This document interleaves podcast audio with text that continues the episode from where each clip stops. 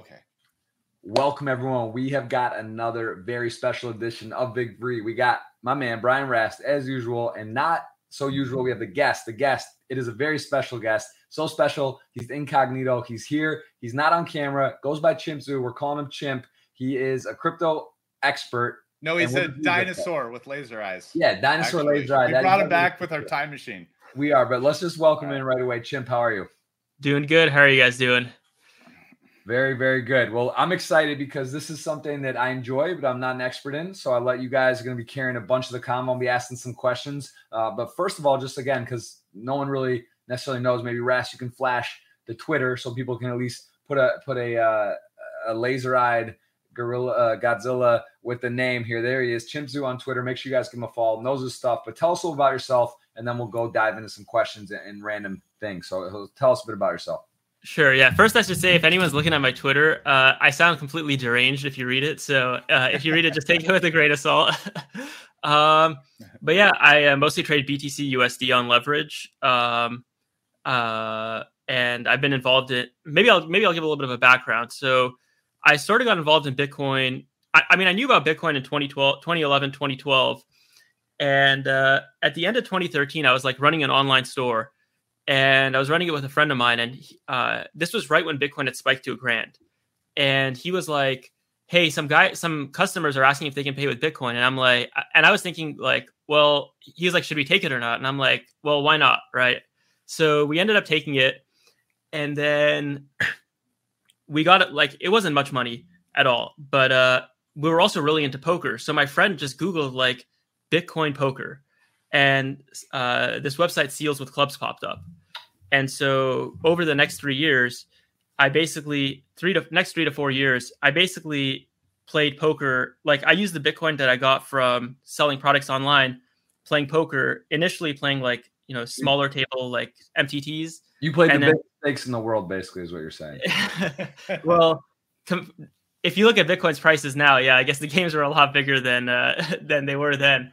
But uh, but yeah, so I started with those with like smaller MTTs, and then I got into PLO Cash, mostly playing like I, I would say my specialty was like sh- short-handed PLO Cash, like heads up, three max, four max, like, um, and I did that till 2017, and then basically as the price of Bitcoin started to go up, the game started to die out because people needed to buy Bitcoin to send to the website. And like once Bitcoin started to break like 5K, the price of Bitcoin just got prohibit- prohibitively expensive for like the degenerates who are playing on these crypto websites. And so I had a friend of mine who was a poker player who I actually uh, uh, met through poker, but he was trading crypto on the side. And that that was like what he was actually he was like better at trading crypto than he was at poker, I would say. And so he sort of got me into the whole crypto trading thing. And he was, in some sense, he taught me how to trade. And then I've basically been trading crypto since like end of 2017, beginning of 2018. Very cool. That's uh that is that is very cool. So do you remember what were some of the, the pots? Have you ever calculated? Like were you playing for a couple Bitcoin, five Bitcoin, 10 Bitcoin, 20 Bitcoin in a pot? Is that is that what like give us a little perspective on the stakes on that? Yeah, the biggest pot I ever won was like a nine Bitcoin pot heads up. Um, I actually remember the pot. I was playing against some guy who, so I ended up beating him out for, I think that session I beat him out for like 10 BTC. And then the next day he ended up beating someone else out for like 120 BTC on, uh, like playing limit hold'em. So it was like the weirdest thing. Like he, for me, it was like my biggest score ever. And he was just like, yeah, this is like nothing to me. So Wow. That's uh that's that's pretty sick. Yeah, it's gotta be it's gotta be fun. I mean, are you are you uh so what you said 2012? is this Hold when- on, let, but let me just jump in right real fast to tell the audience at home that uh, here is our, our man Chimp Zoo on the BitMEX leaderboard, uh, over a thousand XBT at profit. Um, you know, at some point, so uh, he's talking about nine BTC poker wins, but the man has traded for a lot more for a very long time. I mean, BitMEX isn't today; it's not the biggest trading site anymore. It's not even one of the top couple, but you know, back in the day, uh, BitMEX was like far and away the biggest uh, crypto, basically Bitcoin derivatives trading site. So I just wanted to show the viewers at home this info so they have an idea who we're talking to. We're trying to- He's this is his trading, not the poker. But yeah, all right.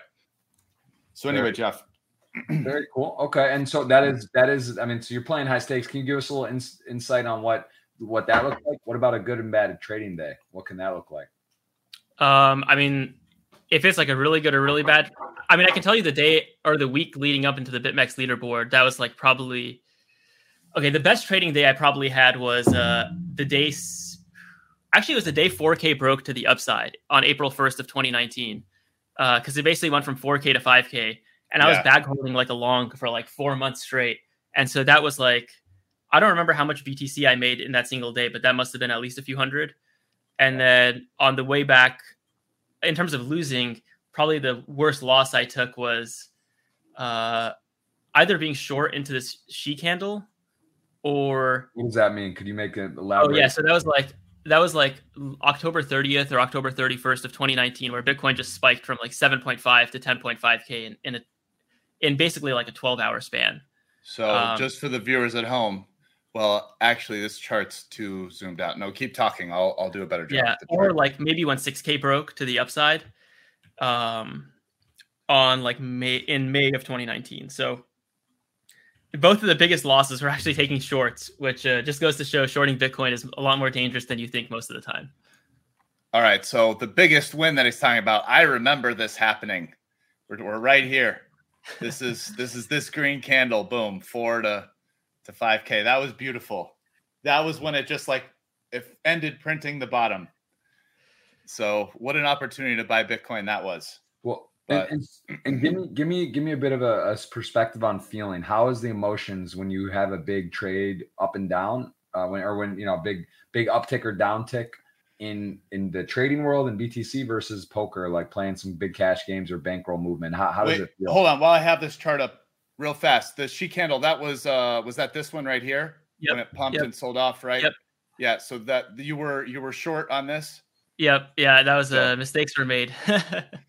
it's interesting. You were kind of like macro directionally correct because obviously yeah. this sell off wasn't done, but that was just that was like the craziest uh kind of I guess it was going after shorts to liquidate shorts because I mean yep. it just pumped and then just sold right back off uh, the hot the Saka pattern, another trader that this this kind of got named off, where it pumps and then just kind of just sells off and ends up taking out the low from the pump, which it did. And sorry, what was the other time? So that that was one was, of your biggest losses. It was literally like actually a month after the 4K break. So it was like the 6K break actually in uh, mid May of 2019.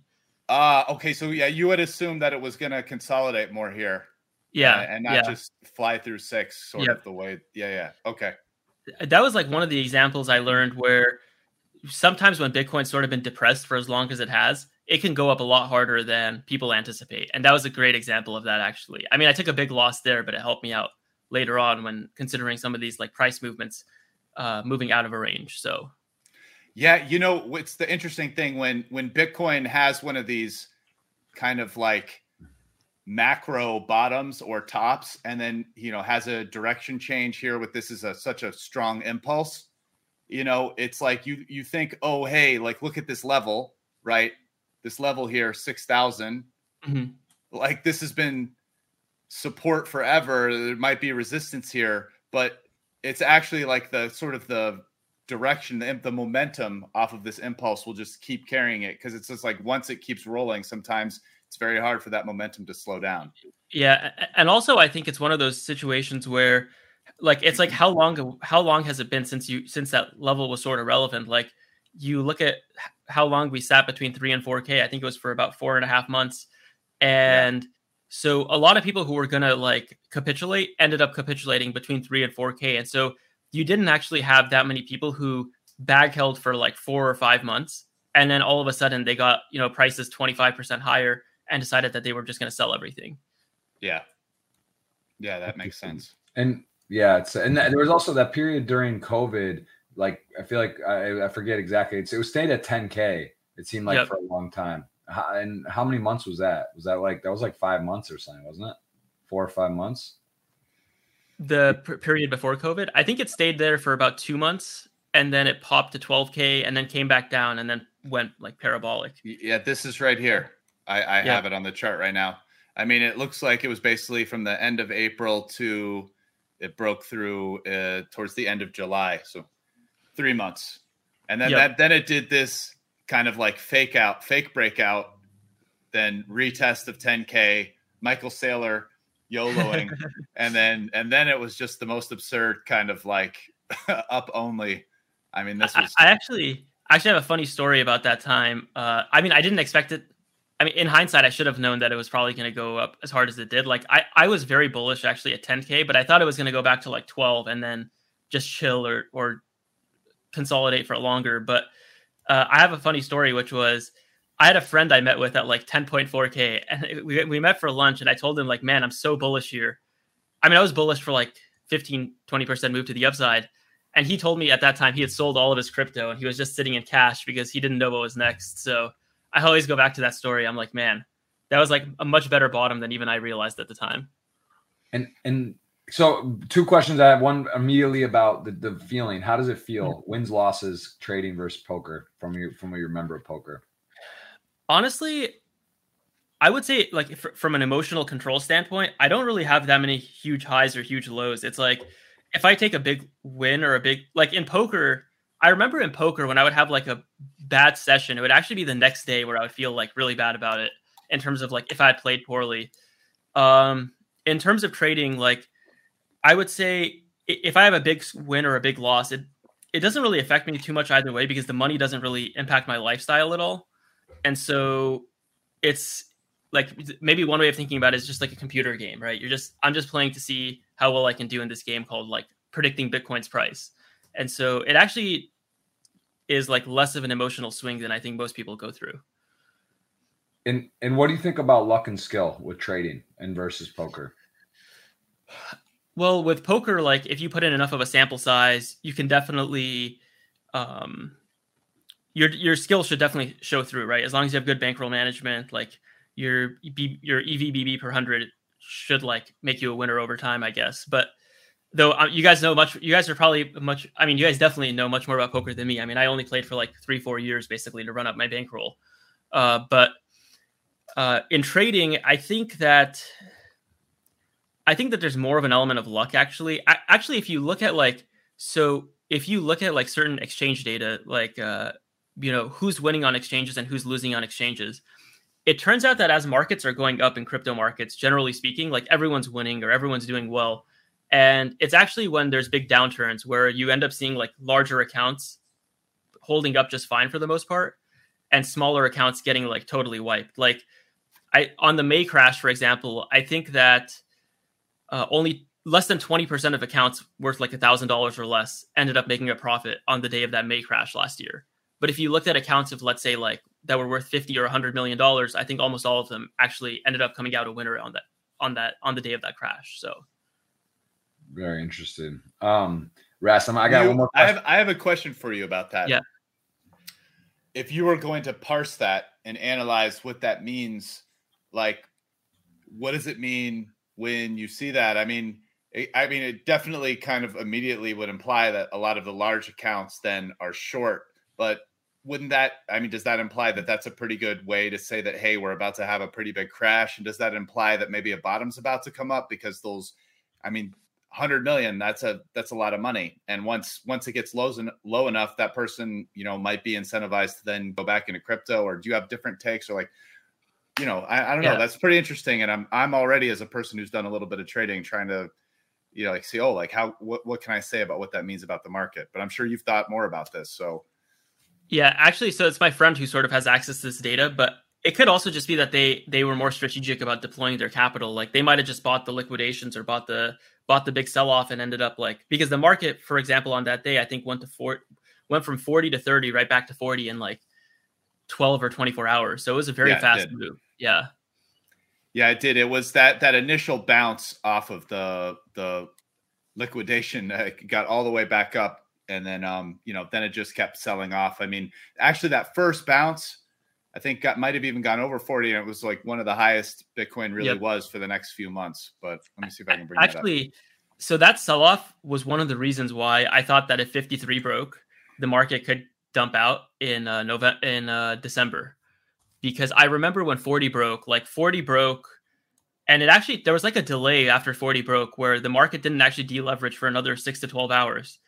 And i remember like 53 broke in on december 3rd and the market didn't actually deleverage down for like another six or 12 hours. And i was like i was out of the house. I was just like man i'm exiting all my trades and i'm just walking out of the house. And like six hours later my phone starts blowing up and i'm like looking at the price that's just nosediving. So it was very similar in terms of like the market like microstructure that happened on those two days. Yeah, this this is the when it broke down to and actually the the liquidations brought it to just just wicked under 20 under 30,000. But yeah, you can see on that bounce up uh, the next daily candle it got up to over 42, which actually uh, on any of the bounces for the next months during that summer, uh, it never got over never got that high until until it was you know time to piece out on that range. But but yeah. yeah. Yeah, and actually, if you go to like December, early December, it's a very similar thing happened there. I think. Like, are you are you talking about when we broke down here? Yep. Yeah. Yeah. I guess the bounce wasn't quite as high, but it was actually very similar in terms of if you were looking sort of at the market microstructure on December third. Um, it was very similar. Like the market basically broke like this sort of like key level and actually stalled out for six to 12 hours before actually like sort of liquidation cascading down. And that's actually one of the other things too, I would say, because uh, Brian, you've been in this market for a couple of years now. And I don't know if you would agree with me on this, but I felt, I feel like in 2019, because of the way BitMEX was like r- handling liquidations, you would see these big liquidation cascades every couple days, uh, you know, up to every couple days. Like maybe sometimes it was a bit longer, but you get them a lot less now. And so in some sense, if you're thinking about this from like a poker perspective, the sample size you're getting on these rare events is just becoming smaller and smaller for people who are like just entering the market in 2021 and learning how to trade then. Yeah, no, that makes a lot of sense. I, I got I got a question before I forget because this is just uh, Rast. I wanted to talk to you about this and I haven't asked you, and very curious what you think. What about this Elon Musk tweet about Satoshi Nakamoto with Nakamichi, Motorola, uh, Samsung Toshiba. Is this like just like a, is this a joke or do you think this is like it may it seems pretty like uh, what's that movie right where he sees the thing on the wall and pieces it together with the Kevin Spacey uh, movie like this type of thing. What are your thoughts on this? Start with you, Chimp. Is this a real thing? Is this how it was created, or is this just sort of like a funny thing? Honestly, I think he's just trolling people. that's that's my take. I haven't seen the tweet or it's, oh, I think it might be two or three weeks old. Just type oh. in Elon Musk, Satoshi Nakamoto, or whatever, nan or Bic, uh, like just type that in Google and it should pop right up. But it's sort of like the Samsung, Toshiba, Nakamichi, and Motorola put together. I mean, I get. I listen. I'm I'm not that gullible, but I feel like you know that looks pretty strong, right? Like it's kind of funny. I mean, if you think about it, like it's it's uh scroll down, rest. There it is. Yeah, oh, I mean, I don't know. It looks legit to me. But um, anyway, all right. So there's nothing there. I thought maybe we like we cracked it. I mean, like, he's probably just joke trolling. I would guess. Yeah. No, I get it, but it's it's just kind of funny, right? Because those are major companies. I mean, you can't really you can't do that with a lot of like a person's name. It's uh, it's it's it's interesting, but um. Saylor's anyway. response is like just as funny. I'll give you, you a really good reason why it's not them. How about this? The well, no, I know. I'm not saying it is them. Well, the, the Satoshi. Well, them. whatever. I'm just going to talk yeah. them for the people at home. Okay. The Satoshi coins, which is something like a million odd coins that have been kind of labeled as ones that haven't moved now forever. I highly doubt that if four companies somehow banded together and somehow were able to keep this secret, which is actually impossible, that four probably publicly traded companies with like who knows tens of thousands at least employees between them could keep a secret like this if they could somehow do that, there's no way that they the coins would still be unmoved at this point now that they're worth billions of dollars and these companies, you know, are seeking profit. So, you know, it's a fun thing, but when you parse it down, it's like zero percent. No, hold on. Let me sure. just clarify. I am not what? saying I believe that Samsung. No, I'm, I'm not saying you are. I'm, I'm, I'm just saying that know, the guy who created it or the person or the group that they took these, oh. these, words and they actually pieced it together and that was what they went with. I'm, that's what I'm saying. I'm not saying that these companies are in a conspiracy and like form Bitcoin uh, that the other way. But but anyway, I whatever. I just I just think that that that's that doesn't seem that impossible, right? Like you know, you looked around, you play. you uh, come up with an alias and you like take some of these, I guess, what Korean um, companies and, and do it. So anyway, Hold on. I, ha- I have a few questions. I want to redirect uh, Ch- Chimp back and get get some takes because I've, yeah. I've talked quite a bit of uh, stuff, but uh, what I want is actually so Chimp, you've done a lot of trading, right? But how do you view Bitcoin, crypto, however you want to talk, uh, maybe a little bit of both in terms as as an investor? How does that impact your trading? What are kind of your feelings about that? Uh, about hey, Bitcoin as an investment, not just like I'm betting on the price going up and yeah. down. Yeah, I think. Uh, let's see, where do I start here? I mean, I, have a lot of thoughts here. I'm, I'm trying to think about how, where to where to begin here, but I, maybe from well, let me first start by this. I think most people are better off just being an investor in Bitcoin than they are being a trader, because trading trading Bitcoin specifically is a very difficult task. Like, if you just go, you know, for some reason, like you wouldn't go to YouTube to to like if a family member of yours needed like open heart surgery, you wouldn't go watch like a 10 hour video on open heart surgery and try to do it yourself. But when it comes to trading, a lot of people think that because they were successful in other aspect of their life or whatnot, or because they've watched, you know, like a 10 hour training training course on YouTube or someone's, you know, group or whatever, like that they're going to be successful in trading this market. And I think when it comes to trading this market, it's really hard. And so for most people, they should just be an investor. Now, when it comes to like Bitcoin, and I should talk Bitcoin specifically because I'm much more of a believer in Bitcoin than I am in all of these other cryptocurrencies. Um, I think that the the thing that I like about Bitcoin is it's not state backed, right? You look at any sort of state backed currency, whether it be dollars or whatever euros or whatever nowadays, but you know you can go back in time and find other currencies, right? You can even go back to ancient Rome and and the ancient denarius, right, that got devalued basically to zero. And I just like the idea of a currency that one isn't state backed and two you can take anywhere. And the thing I like about Bitcoin is, in my opinion, it's sort of like the least crowded trade, or it's one of the least crowded trades, right? You look at other asset classes that people put money in, like they people put money in bonds, and bonds you have basic like your upside is literally the coupon, right? And your downside is the bond basically defaulting. So it's like your upside is limited on bonds and you get eaten away by inflation. You look at stocks, how many people are putting money into stocks into 401ks? Like, I'm not sure how everyone's going to get their money out of that in 10, 20, 30, 40 years. Real estate, etc. I just feel like if you're trying to make an investment, you want to get into something early and something that has actually a solid narrative and thesis behind it. And I think that for that reason, like Bitcoin to me is one of the like highest EV investments someone could make. Yeah, you know, speaking about one of your first points about Bitcoin that I just want to expand upon a little bit because uh, this has recently been in my consciousness. So I think most like Bitcoin bulls like me uh, have been saying for a long time, like, oh, hey, the fact that you know it's not backed by any state. You know, one of the one of my thoughts has been like the the, the kind of GTO arrangement, uh, game theory optimal arrangement for future nations is eventually Bitcoin being like the reserve asset because it's not controlled by the US because it's like the dollar's the premium one now, or China as as their currency continues to rise in international markets and all that. Uh, and I actually, you know, this exact thing is becoming super relevant today as the US and Europe basically pulls rug pulls Russia, right? I mean, like mm-hmm. hundreds of billions of dollars have been seized or through the, the like SWIFT and banking system. And I mean, obviously China's taking note.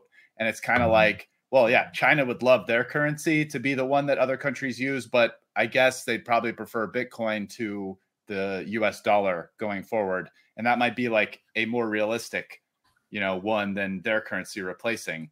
And then and then take other countries that aren't China and might have kind of the same ideas that Russia, China, or anyone else has, which is like, oh, hey, if we do something, you know, the US and Europe can just pull the plug and like seize you know their money from us or like shut us down from accessing it uh, because of the way this international system is set up. So, um, you know that that might not necessarily be to some people in the West a you know a great thing, right? You you could debate that, but you know definitely Bitcoin is something where those blocks are going to get mined and those transactions are going to get processed every 10 minutes and there ain't nothing the U.S. government or anyone else in the world is going to fucking do about it when the transaction gets sent. And in a certain sense, that's like a, a beautiful form of money, right? So I think this is like a very relevant point that you know I even see like regular places like news outlets starting to talk about this, and I'm, I'm sure uh, you know the time is coming for this to to I don't know something's going to happen with it. I think with Bitcoin nations and whatever, it's coming soon. Yeah, I mean, I, I, I, should say this. I'm not. I'm by no means a geopolitical expert, but yeah, you know, when I see things like the U.S. is based, like what you said, the U.S. is basically you know rug pulling Russia. Like other countries are going to take notice of this. It's like, how like I would imagine that if you're another country and you have all your assets in like dollar denominated, uh, you know, let's say you're dollar denominated and those can just get seized or frozen. Like that's a huge liability for you as a nation. And actually something interesting because I was talking to some guy who works at a family office in Dubai, and he told me like once the Putin invasion happened, they were getting a lot more uh, order flow like coming through their office for people looking to buy Bitcoin from like the MENA region, like the Middle East, North Africa region, like like Saudi oil billionaires, things like that. And the the flows have sort of slowed down in the last uh, week or two, but it's just interesting. It's like the world takes notice to this. And I think sort of the end game eventually is going to be like it's going to be like an emperor has no clothes moment where people realize that hey, there's like the US dollar, but well, if other countries aren't accepting it or other countries don't feel the need to hold it as as reserve, then you know the purchasing power and how far that dollar goes is going to greatly diminish. I mean, everyone can sort of see like just from a like everyone saw what happened with COVID, right? They printed all this money, debts went through the roof. I mean, I don't think there's any realistic way that the US can both like normalize monetary policy and pay off their debts. I mean, that's I think that's pretty clear. It's just a question of like to me it's almost like we're just in the motions of like it's almost like a, you know, a five-part play and now we're in the motions of like hey, we're pretending to raise interest rates. Like now let's just see how far we can go until something breaks. And then now and then at some point, like there's going to be an emperor has no clothes moment. I don't know when it's going to be, but I'm pretty confident that it's going to happen sometime in the next few years. I mean, it's is it just the U.S. though? I mean, like it's uh, it's right. a lot of countries are basically right. doing the same thing in a certain sense because of the prominent place of the dollar and the de- demand for dollars all around the world, and the fact that the U.S. can kind of print dollars and like other countries can't just do that with their currency because if they do it like you know the the demand will go down but everybody for now needs dollars. I mean it almost feels like the us is is the most protected country from this emperor has no clothes moment. But you know i i, I agree it's something that i think is just kind of creeping out there.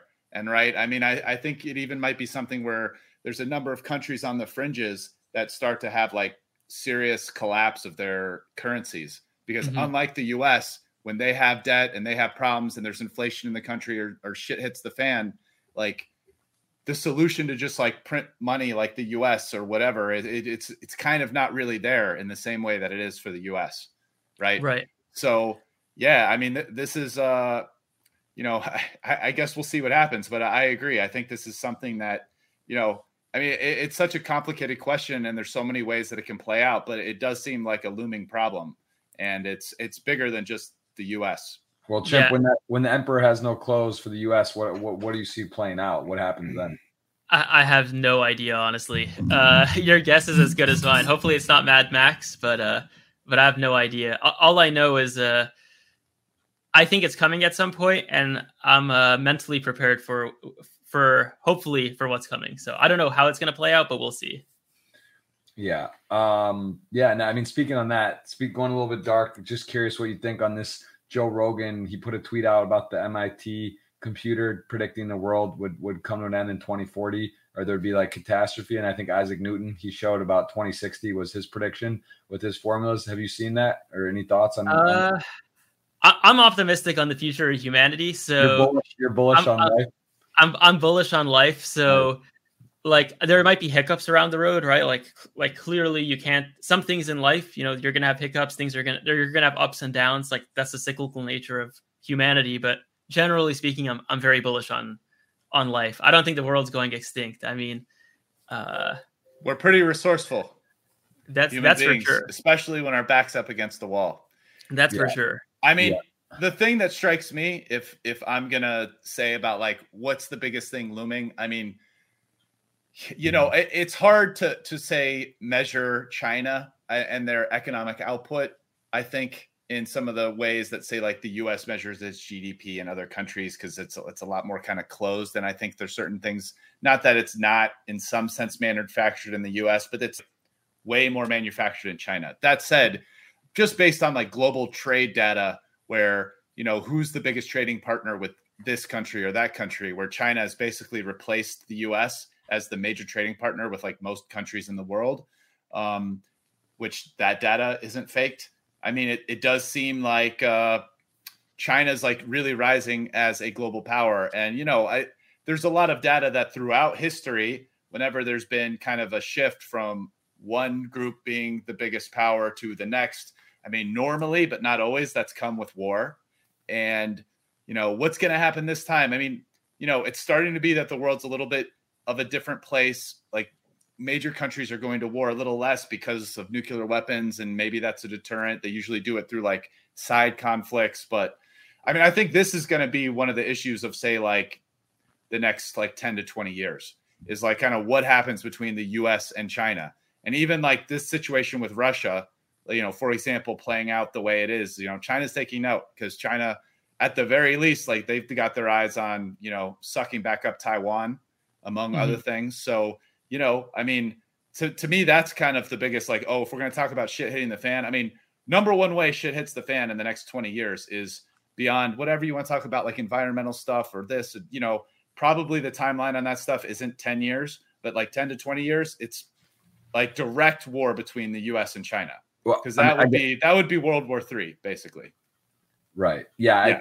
I, I I think it's interesting, sort of, of this whole Russia fiasco. I was talking to one of my really good Russian friends was telling me what's happening, and some of the numbers are just alarming because th- there's so much money and corruption in Russia with their military. So like it looks like you know 80 to 90 percent of the money that they were spending on weapons and, and, and tanks and such and these things they they're just they don't have like their army is so vulnerable so weak you know they parade around this like super tank there was like this tank they were like saying it's the greatest tank in the world or whatever they had literally one they had one tank that that tank they had where they're supposed to have like thousands they were like this, you know, huge thing, and they, they had none. And like literally, they I think they lost like forty or fifty percent of their army.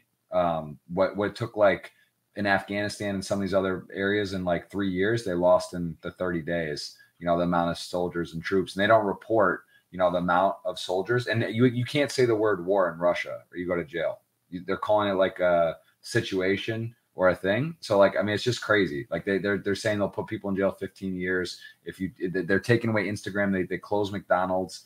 Coca Cola's not operating there. Apple, there's no Apple. There's no I new iPhones or stuff coming. Like they're like 12 grand for an iPhone right now or something US dollars. Like it's the craziest shit ever. I mean, it's literally like it's an absolute mess over there. So you know, I think Russia also is a lot weaker so what you're saying is they're making everybody healthy. No Coca-Cola and McDonald's. you saw that. saw that. Yeah, that's good one. They're yeah. like Americans are too fat. Get their fucking poison food out of our country. yes. So, but there's there's okay. definitely things happening. I mean, it makes me nervous when you read yeah. headlines like Biden calling for Putin to resign, right? Like that's where you start this starts getting a little testy, right? You get the guy fired up enough, or you, you tell him, you know, words are powerful uh, and it's a bit a bit crazy. It seems. I mean, what, let me ask you this, Chimp. Do you see an impact with this war with Bitcoin? I mean, you can't really peg one thing to, to another necessarily. And even at the start of the war, like it's not like Bitcoin was just flourishing, but obviously now, Ras, maybe you could put up just like the price chart in the last week or something. I'll do the a normal chart, like pricing, not some mm-hmm. crazy graphs and wild shit. Give me like a ticker, like number, dollar value. But you know, what what do you think, Chimp, with the war, and, and is there any impact with that? So I was actually surprised, like, and I think this just goes to show more so the market sentiment at the time. But I was surprised, like, people were viewing this as a super bearish thing because it's like the entire time I've been in Bitcoin, it's like basically what's like what was going on with this war was like sort of the ideal setup for Bitcoin, and so there was of course like a lot of panic selling that happened the day of that invasion. I think Bitcoin went to thirty four thousand three hundred or something, but to me, actually, that was a very like the way that I was viewing it was the market was sort of forming a bottom. And when that invasion happened, and then Bitcoin wasn't able to basically print a new low, to me, that was basically like, okay, uh, animals like this is like a pretty clear sign that the market's bottoming. Like if if a, a war invasion wasn't able, it wasn't uh, enough to cause enough panic for the market to even break down to a new low, then what's going to make it break down to a new low? And so I don't think it has a, that big of a direct impact on Bitcoin. Honestly, I actually think maybe this maybe zooming out a little bit away from like geopolitics. I think a lot of the news that people pay attention to on a day to day basis has a lot less of an impact on price action than they imagine. Like people will focus on, oh, the Fed is doing this, or oh, you know, the the Fed said this on this particular day, or Putin invaded on this particular day, and so forth. And I my take is like if the markets if the market's over leveraged and the market is sort of weak already, these news events are going to maybe be the catalyst or the ignition to cause it to dump out. But if the market's relatively strong, then maybe these news events cause like a few percent deviation from where the whatever the price is doing. But ultimately, the price is going to go up. And if you sold because you like if you sold because you were worried about the Fed or you were worried about commodity prices going up or you were worried about uh, this invasion, right? Now prices are uh, you know 30 40% higher than those levels. And so it it just goes to show that like a lot of these headlines are sort of meant to in my opinion they're much more like just play on people's emotions than they do what's actually going on behind the scenes in terms of the market. I, I, so i've got i've got a question for you uh, mm-hmm. about this price action here so looking back at this because yep. i was taken a little bit off off guard really like why i mean when you're when you're kind of looking back at this it's almost like you know in early november bitcoin peaked and had a I mean it did make an all-time high but let's call it like a it kind of failed a, a real breakout of a continuation yep. of just like sending right and then i mean the sell-off over the next uh you know really it was about just over two months was i mean pretty one-sided like it just yep. kind of dribbled all the way down from 69 to the low 30s, which is, you know, over 50%. I, I was a bit surprised uh, that it, you know, it basically went back and, you know, not quite retesting the lows of the summer, but retested that range for sure. Um, what, but yet then we get the the war news, and the war doesn't have to be negative, but I mean, nothing has really materially changed, in my opinion, in the last couple months. If the war happened, I don't know why that's, let's say it's not, maybe it's positive. If you could argue that, then now that's why it's turning around. But it's like the Fed is still raising rates. I don't know that the macro economy looks necessarily any better or worse than it did, mm-hmm. you know, three months ago. So I don't know. What is your kind of best fit? Obviously, it's easier in hindsight, maybe, than knowing when it's during the time. But now we have hindsight. So, what is your explanation for maybe like why that sell off was as drastic as it was, but like why we're recovering now? I don't know. Give me your give me your take on all that. Yeah. So, so I was like, I was I got bearish once we got to like 55, 56 on the way up actually, and I started noticing signs that the market was getting like starting to get super over leveraged, and I was just like surprised to what degree this ETF narrative like people were just like buying into this and and just slamming like you know sl- slamming to get more exposure, and so I figured that at some point this leverage was going to come out, and we were going to probably go back into the 40ks, uh, and so once the market topped like I I started I tried to get a little bit cute and play some longs in the mid 50s, which worked out a couple times, but then I just I knew that once we broke a certain like my level my line in the sand was like 53 and I was like if we break this I'm out. And uh and so once we had that deleveraging candle, I was like you know, I thought that the market was going to form a bottom into 40Ks. I think what I underestimated was the amount of leverage that was still left in like altcoins and other crypto assets that were weren't Bitcoin. And so like yes, like like I wasn't expecting that 45k break and then going from 45 to 33. Like I totally missed that. But in hindsight, a lot of altcoins got totally destroyed, which maybe is a healthy thing for the market as a whole. But I totally missed the fact that okay, there's still a lot of people who are over leveraged ETH, over leveraged Solana, over leveraged like you know, there would be like random altcoins like on that move from 46 to 51 but right before the dump out of 45k like uh mid december i think like mid to late december like sushi was up 100% like there was still a lot of froth in some of these other assets which in hindsight i guess was sort of a warning flag but I think the market definitely oversold. Like, I mean, obviously, given where the price is at now, I think it's pretty clear that the market sold off way too hard. And basically, I think what you were left with was a situation where all the leverage was wiped out of the market. And you had a lot of people who psychologically knew 30K was cheap for Bitcoin, given it was cheap last January and given it was cheap sort of in the summer.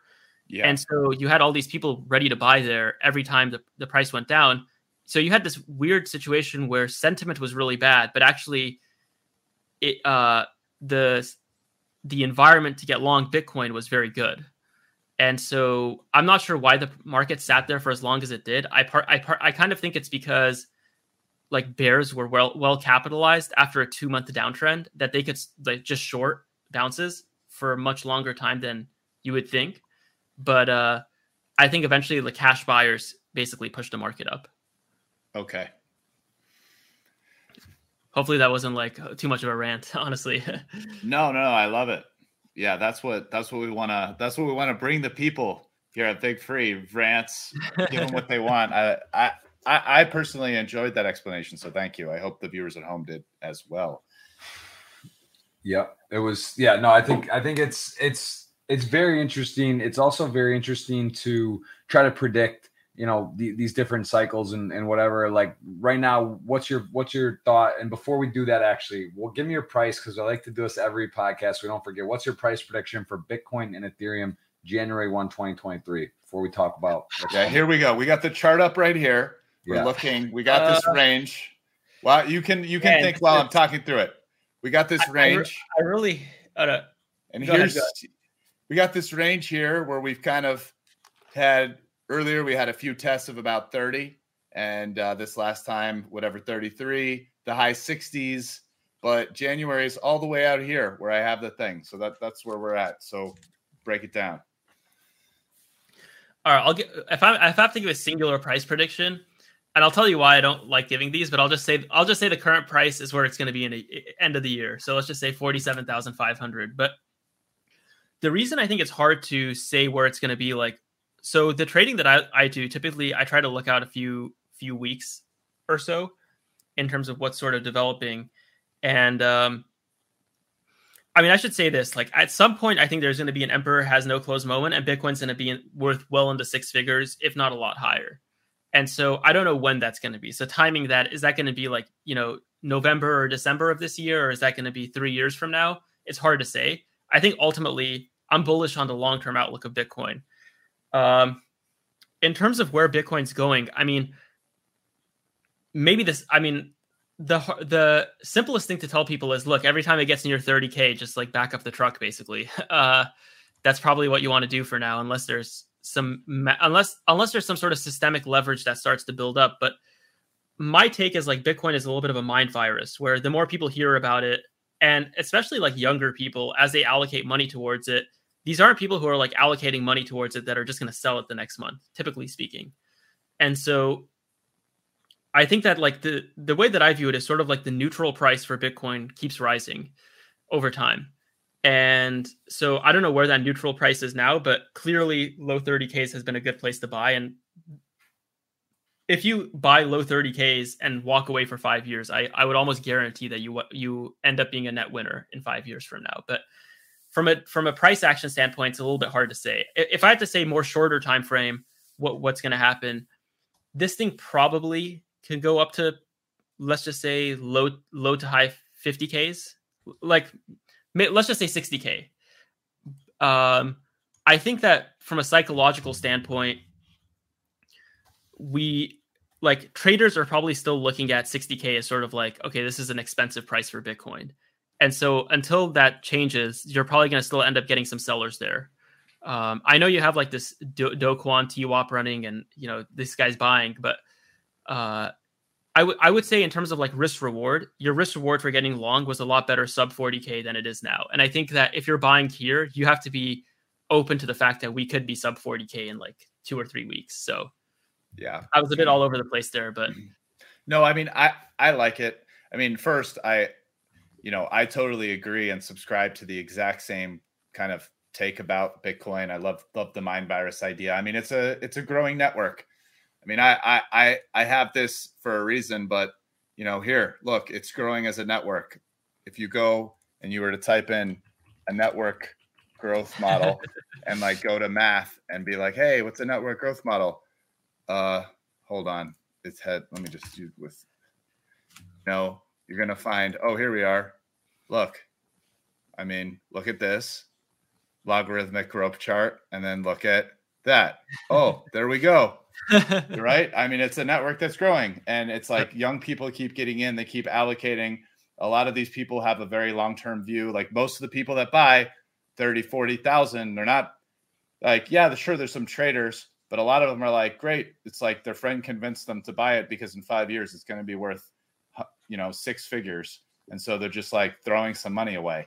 And, you know, there's always people that get shaken out or whatever, but for every person that enters, it's like some of them stick and yep. then they're just like holding, right? So it's kind of, you know, and then it's true. And then once Bitcoin moves to a new level, like you look, it moves to a new level, then there's always people from the previous level from years ago that start selling.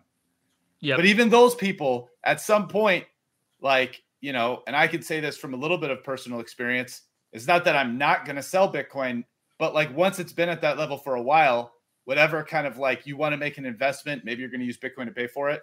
At some point, you're done. So, right, like for example, you know, I bought a place in Brazil last year, but that's it.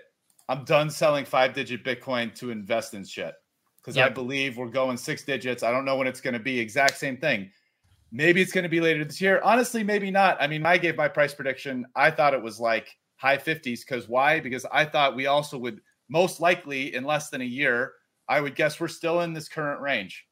Mm-hmm. I would mm-hmm. guess we probably don't break it, but who the fuck knows? You know, it's like that's the thing you can say. I love your analysis when you're like, oh, hey, this is a pretty good bottom because cash buyers are stepping in. That's much and sometimes much easier to tell in a bit than like the top. Like, will it yep. top at 55? Will it top at 60? I don't know. I mean, it's a pretty good guess that it will, but you never really know with Bitcoin, right? I mean, this guy's buying like, what if all of a sudden China started buying Bitcoin? Probably not, but like, if it would, it wouldn't announce it probably to the world, you know? So, like, there's just certain things that you you never know. Like, what if another country adopts it, just like El Salvador as legal currency? Why, in order to let you know payments come in, uh, basically free to increase money coming into the country, or also to attract you know investors and and rich people from outside of the country right what if the spot etf is approved what if you know there's like a whole bunch of bullish events that can occur and we've already seen Bitcoin be super resilient during bearish events. I'm not saying there aren't bearish events that could maybe really cause some shit to happen, but most bearish events, Bitcoin's very resilient, right? So it's kind of just like a waiting game, especially with how murky, in my opinion, the, the global macro could be, you know, with rates and all this for the next couple years as it's sort of tied to the S&P. But that's basically like a boiler top. And the longer we kind of like boiling pot, I feel like the longer we stay in this range, the more and more people are going to it's like the coins are transferring from people that for whatever reason are selling here. They're traders or like long-term holders who are selling to like because they have a lot more money now and are using it for whatever reason they're using it for to people buying at that range who like you said caught the mind virus and are now holding for the six digits. They have no interest in selling here. And then once some bullish event comes boom. But it's it's like when you know? I i agree. I don't know. You don't know. Who knows? Yeah, I, and I think for that reason, it's easier for most people to be just just be investors more so than traders.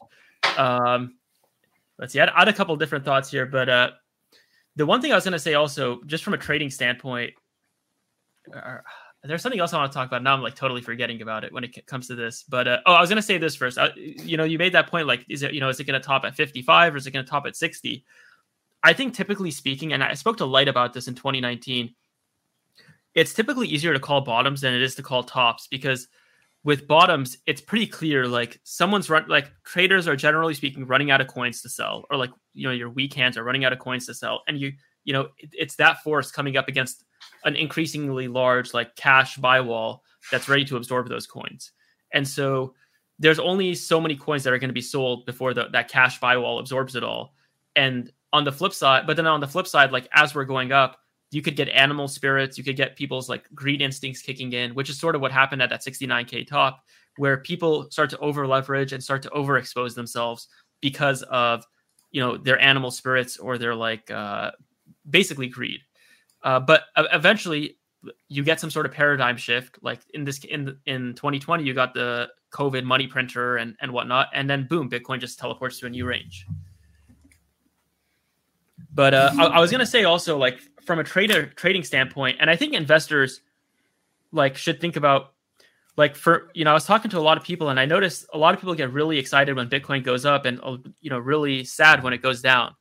And from my perspective, like when people are trading, there's sort of like I heard this said about something totally different, but I realized it's sort of you could sort of translate it over to crypto, which is like there's sort of two religions when it comes to crypto trading. There's one which is this religion of momentum investing and you need some sort of confirmation signal. And there's another one which is like value investing, which is like I think I heard this in this context context of growth stocks versus value investors.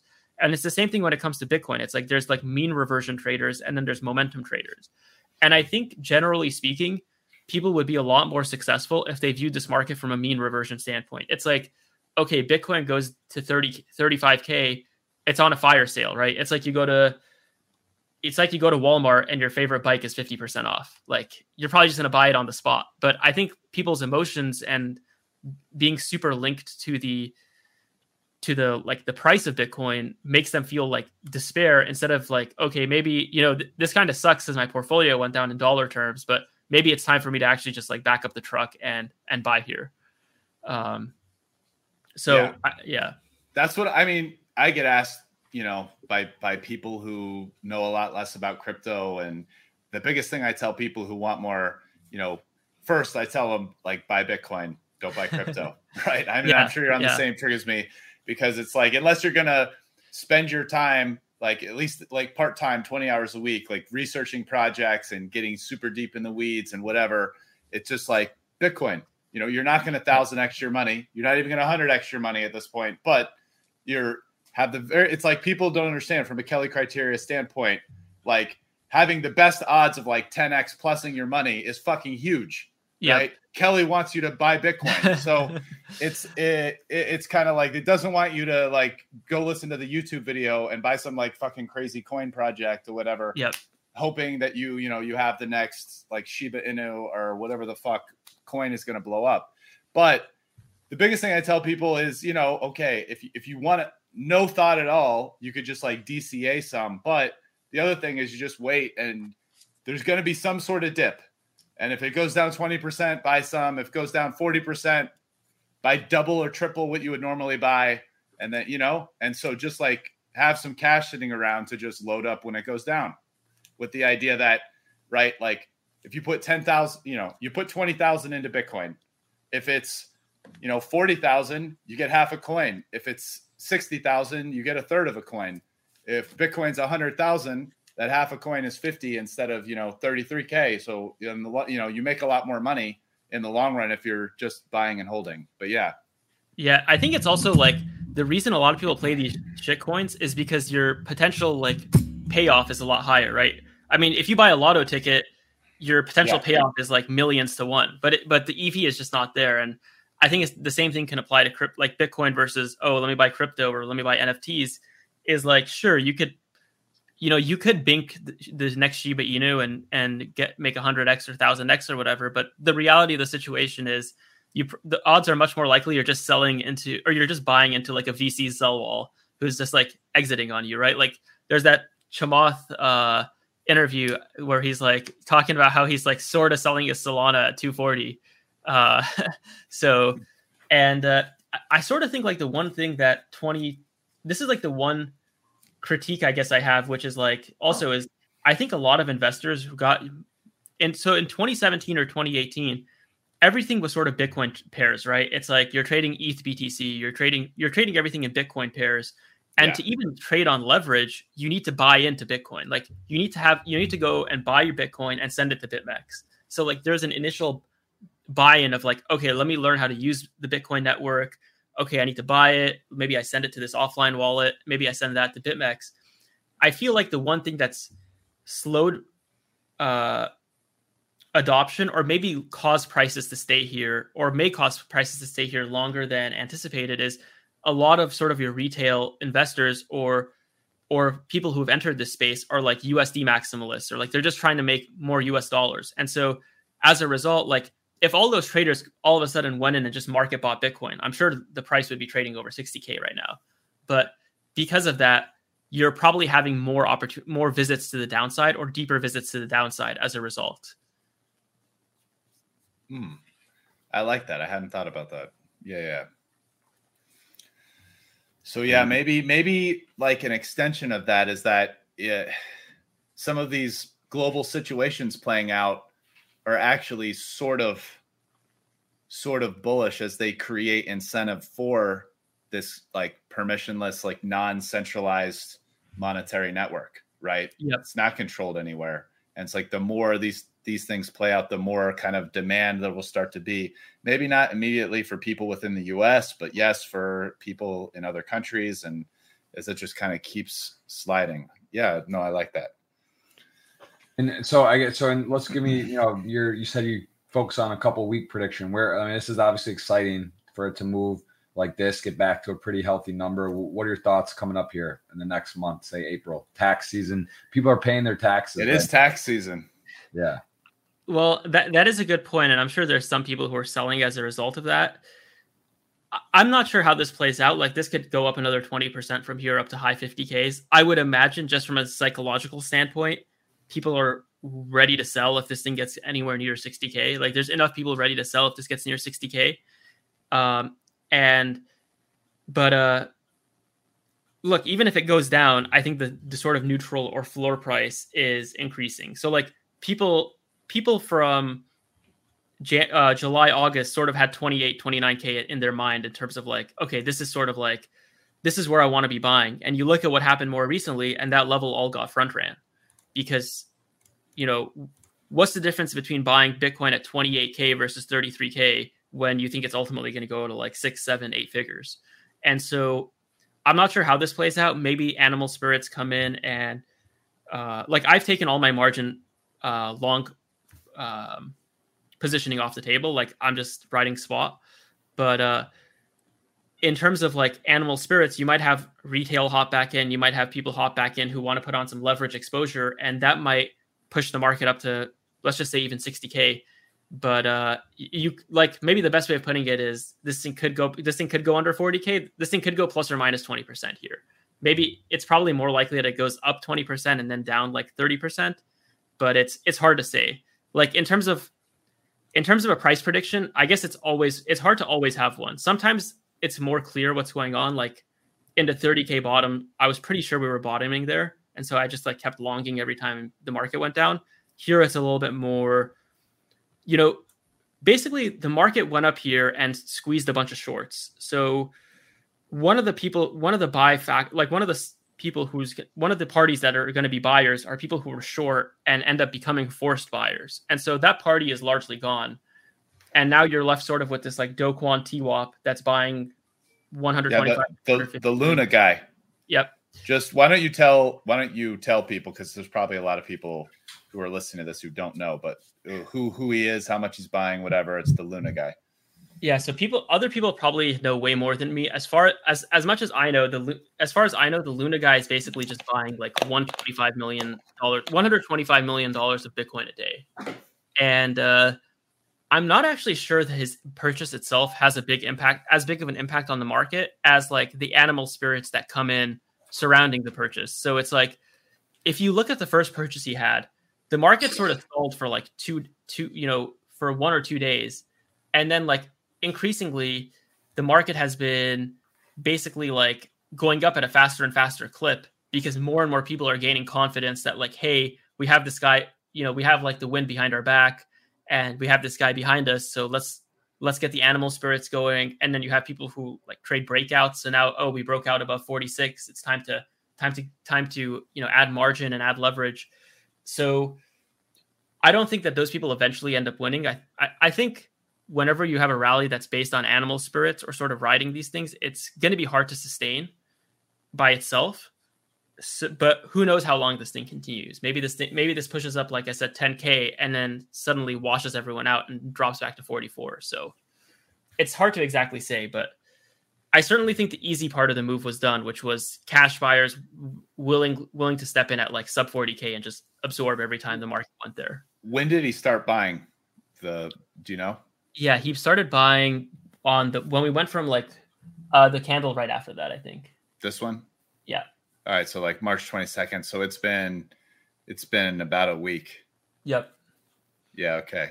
Yeah. I mean, uh up only, only green candles. Yep. Uh, yep. Since that day. But, yeah. If uh, you go to like, if if you want to just see, because I think market psychology has a decent amount. Like, it's an interesting thing to think about. Like, if you go to like a four hour chart or something, uh,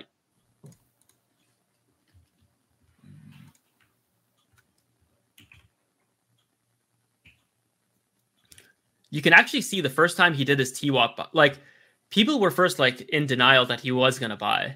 And you can see like when he did his first purchase, um, it's right around here. Right there you go. Yeah, like you can see the market actually consolidated for quite a while after that. I think it consolidated for like two days before moving up. And you can see that like as people start to get more excited and and start to uh I guess believe in this more so, it's been going up at an accelerated clip. And what is the, what's the what's the story behind this? Why is he doing this, or what's happening? Um, I'm actually not sure what the reasoning is. I think it's something to do with. I, I have no idea what goes on with altcoins. So something something reserves. Brian, you probably know more than me, actually. Yeah, I mean, I, I haven't been following news. I it's I my understanding it's uh, the guy, the Luna founder, is basically turning a lot of their reserves into Bitcoin. So like maybe as opposed to holding like U- U.S. dollar you know USDC or US dollar tether, uh, he's he's holding Bitcoin, and that'll be like the collateral involved part, like a big part of the collateral within the Luna network. So in in other words, it'll be like more Bitcoin collateralized than than US dollar collateralized, something like that. But but uh, that isn't necessarily. Uh, I think the the important thing is just that he's buying. That's probably the yeah. most important thing. Chimp, let me ask you as well. The reserve wallet, the reserve wallet now has 1.1 billion in BTC as of two yep. days ago. Chimp, what is your prediction on the, the, actual creator or creators or government or what? Who created Bitcoin? Do you have a guess? Do you, does you get interested in any of that sort of folklore tales? Is it, are you on the history? You know, do you go on the deep dark rabbit holes of of this, or do you not really know or care? Or have I mean, it's like a, it's like a curiosity, I guess, but I don't really go down the rabbit holes that much. And I think the nice thing about Bitcoin is you don't need to go down the rabbit holes because who made it ultimately doesn't matter, right? Then the fact that the network is resilient to any sort of founder or anything like that, I think just goes to show that goes to show the um the strength of Bitcoin. Well, give, me, like, give me give me like give me a multiple choice A B C D or give me a, a, couple options. What do you think is the most realistic? If you had to guess, just a guess, do you do you even have one? Like who created Bitcoin? I mean, I, if I had to guess, it's like maybe one or one or two people who are just like really into computer security and uh, came up with something, and it just happened to work. But I, your guess is as good as mine, honestly. Yeah. Okay. Fair enough. And the other question we were talking about tax day coming up. It, this is a bit in poker, it's always a bit tricky, right? Because you win for the year, but then you could lose to start the next year and you don't get a rebate. And and it seems a bit overwhelming. I did actually see DeSantis, I think, said he would uh, Florida's going to be taking Bitcoin. You can pay taxes with Bitcoin or some version of that. I don't know if you saw that, and maybe other parts of the U.S. or ways you can do that. But what what is your take on the Bitcoin sort of accounting? Where you know technically if you receive it and send it you're supposed to track and log and it gets a bit cumbersome uh, overwhelming right? If you're doing transactions back and forth and what amount you got and were you up or down on every single one what are your thoughts on all of the taxing and, and the bitcoin current state? Uh, I guess maybe the only thing I can say there is people should talk to someone who's an actual professional when it comes to taxes in their country or jurisdiction, and uh, certainly not listen to a, a someone who's a, uh, a gecko avatar on Twitter when it comes to, to those types of things. Fair enough. All right, that seems like a, a good answer, but uh, it does seem a bit. It does seem like at least I mean the fact that major you know states or cities and and and people are coming out and they're saying they're this is like a way to pay your taxes. I mean that's pretty wild, right? That seems like dude, that would be sweet if you could start paying your U.S. federal taxes with Bitcoin. I imagine they're not going to do that because one of the biggest demands for US dollars within the US is paying your federal taxes. But as, as if you own Bitcoin, being able to not create a taxable event by shipping them Bitcoin, maybe instead of whatever the fuck you have to do every year to pay your taxes, which usually creates it's the funny thing about taxes. It's like paying your taxes generally involves doing something that basically creates income. So you're like paying taxes on the money you paid taxes with. It's like a never ending fucking cycle. It's beautiful. The the fucking scam the government has going on. But uh like just being able to if you own Bitcoin, shipping a Bitcoin, and if that is not a taxable event, I don't know whether that would be the case or not, but that would be fucking beautiful. I don't know. You you live in Miami, so if you pay your state in taxes or whatever with Bitcoin, is that no taxable event? You just ship them. I, here's the thing: I got sent this like via a mutual friend of ours in the last yeah. week or so, so I am not up to speed. Um, honestly, it gives a lot of anxiety that type of stuff, right? Like just understanding, you know, just it's almost like a, it feels like a trap, right? They're like telling you, oh yeah, pay your thing with this, and then you know, and then you're like, whatever. So who knows, man? I don't know. I'm just curious because it's uh it's interesting, but it does seem like does seem like there's been some major news. Um, and also another thing I wanted to kind of hit on, which I thought was interesting, and one of the I forget who exactly, but he's definitely a pioneer, one of the more respected people in the crypto, was talking about the Holocaust and like imagine being in you know Nazi Germany in the 40s, right, and being able to just take your Bitcoin or your money and and leave. And now you mentioned like with the war, you know, this is actually happening. I have friends that are in Russia. I've gotten messages like, "Hey, we're coming," or people want to move. Like, can you help? Blah blah blah. I've seen it in chat groups. I've seen other stuff, and also I've heard there's huge lines in Russia to get money out of the bank and limits and stuff, right? Or Ukraine. So, you know, to your point, this is kind of an exact example of if you did need to flee and and be a refugee or just move quickly, you can't take your diamonds and your gold. Just the same kind of thing, right? But now there's actually a modern day solution where you could hypothetically move most of your your net worth or you know quickly easily and with the transaction and get it somewhere else when you come which is pretty crazy and you know it's it's too bad that in the modern day we're having these type of tragedies and, and situations and wars are being talked about or not but i think that's just another spot on example and we're seeing that in in the moment that this is happening um yeah so. if i remember correctly actually like didn't uh, Bitcoin had two big pumps in 2012 and 2013 on like the Greek banking crisis and the Cyprus. Uh, I forgot exactly what happened in Cyprus, but um, yeah, I think like if you're sort of in a first world country, these are things you don't think about on a day to day basis. But then when they happen, then you realize sort of the importance of having this ability to at least take some of your wealth and and get out of that country, um, even if it's not much. Getting out with like ten thousand oh. dollars is so much better than getting out with zero dollars, right? Hundred percent. This is a this is a use case that I, I is in my Bitcoin paper as to why you should buy it. Listen, if you're super wealthy and you live anywhere, but especially in an authoritarian government, I'm talking to you people that are listening to this podcast in China and Russia and wherever else, if you don't have like a million dollars or whatever, however much that is in rupees or, you know, I, am not going to get the country. I think you should go Kelly currency instead of a dollar amount. You need like a percentage of your net You worth. need you need just like you know two percent, five percent. I mean, whatever. You just need it on a, a Trezor or a USB device, just somewhere safe. And if you need to get the fuck out of Dodge, guess what? You can, and you can take a significant amount of money with you, like in your pocket, and access it from a computer. And anywhere around the world, transfer that into whatever you need to live with. It's like such the biggest no brainer of all time like best sort of like emergency savings account ever. So there it is. There it is. All right, on a T. Beautiful. Uh very very well said, Rasty. And and Chimp, so you're you what is your poker these days? Are you are you fully? I mean, are you just this is like you're immersed? Do you ever get to play for fun, live or online? Ever does it even does it? Not really, honestly. Uh, to be honest, like for poker, for the most part, I'm I wouldn't say I'm over it, but it's like the crypt. like when i get passionate about something that's what i put a lot of my focus into and so 2014 2015 2016 2017 i was like you know studying poker basically like that was sort of on my mind like first thing i'd go to sleep or last thing i'd go to sleep was thinking about poker first thing i'd wake up thinking about poker and i guess now that i've been trading crypto markets one i you know i think that you can make just as good gains if not more in crypto markets if you know what you're doing at least from the relative to the games that I was playing. And like two, I know that as a like you know I played PLO. I know for example that you have a bunch of kids.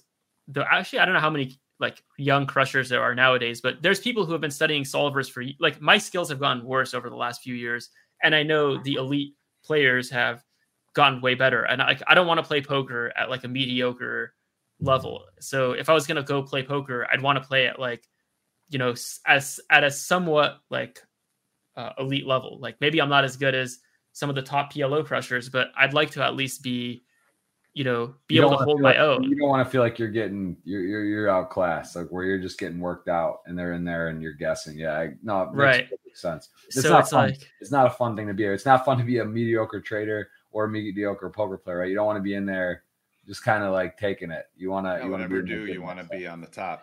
Yeah. Exactly. What are what are a couple uh Chimp Zoo takeaways for fans at home about like if you're just going to break down and give a uh, a couple tips for someone who is say thinking about trading even though listen it's already been recommended that if you want to get involved you just buy hold the bitcoin be an investor. But there are going to be people that want to trade. So what are a few takeaways that like uh, you would say as someone who you know has been in the been in the weeds been in the in the bunker for a long time had up and downs, but overall, uh, you know, had a lot of success trading. And what have you learned? What can you share with them?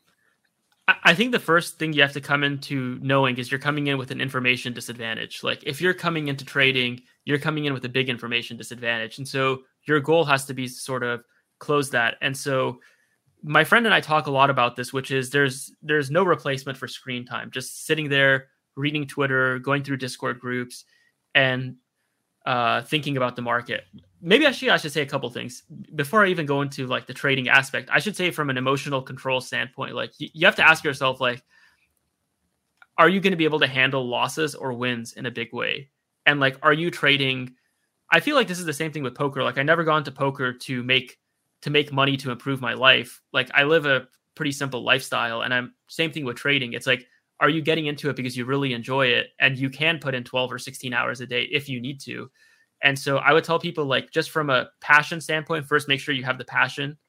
Then from an emotional standpoint make sure you can handle the the ups and downs right? Like if you take a beating can you take a day or two off and come back with an objective uh, view of the markets? And but then from a trading standpoint i would tell people look like there's you're to have to put in a lot of time and you're to have to sift through a lot of noise. So like maybe you watch some and I would also say this like in terms of actual applicable information a lot of the best traders actually have like very little visibility um, in terms of people I talk to. So you're to have to be looking for smaller Twitter accounts that are post that are more openly posting information, right? I think the trap that a lot of people fall into is they'll just go follow the biggest Twitter accounts and that's actually, in my opinion, a mistake. You want to be following everyone, reading what people are saying, and be critical about what they're saying and see if it makes sense. It also helps to have someone like to talk to who's been in the markets for a few more years and has sort of that memory of how things played out so you can sort of bounce ideas off of them. But uh I guess just go in knowing that it's an uphill battle and uh look, any, anyone can make it trading, but it's going to take a lot of effort. Uh that's that's my personal opinion. Makes makes ton of sense. Random thought before I forget. Will Smith smacks uh, Rock at the at the at the thing. We got to talk about it. It's a current event. We want to let people know in this podcast. You know, it'll probably air in the next couple days. Uh, for us, what what are your thoughts on that? I'm sure you saw it. The memes are everywhere. I mean, this might be the most one of the more iconic moments in history of television. It definitely wasn't staged, um, in my opinion. At least, did you see it? And give me your. I, I did see it. Honestly, uh, well, I'll say this from from an emotional control standpoint, you definitely don't want to have that level of emotional or lack of emotional control when it comes to trading.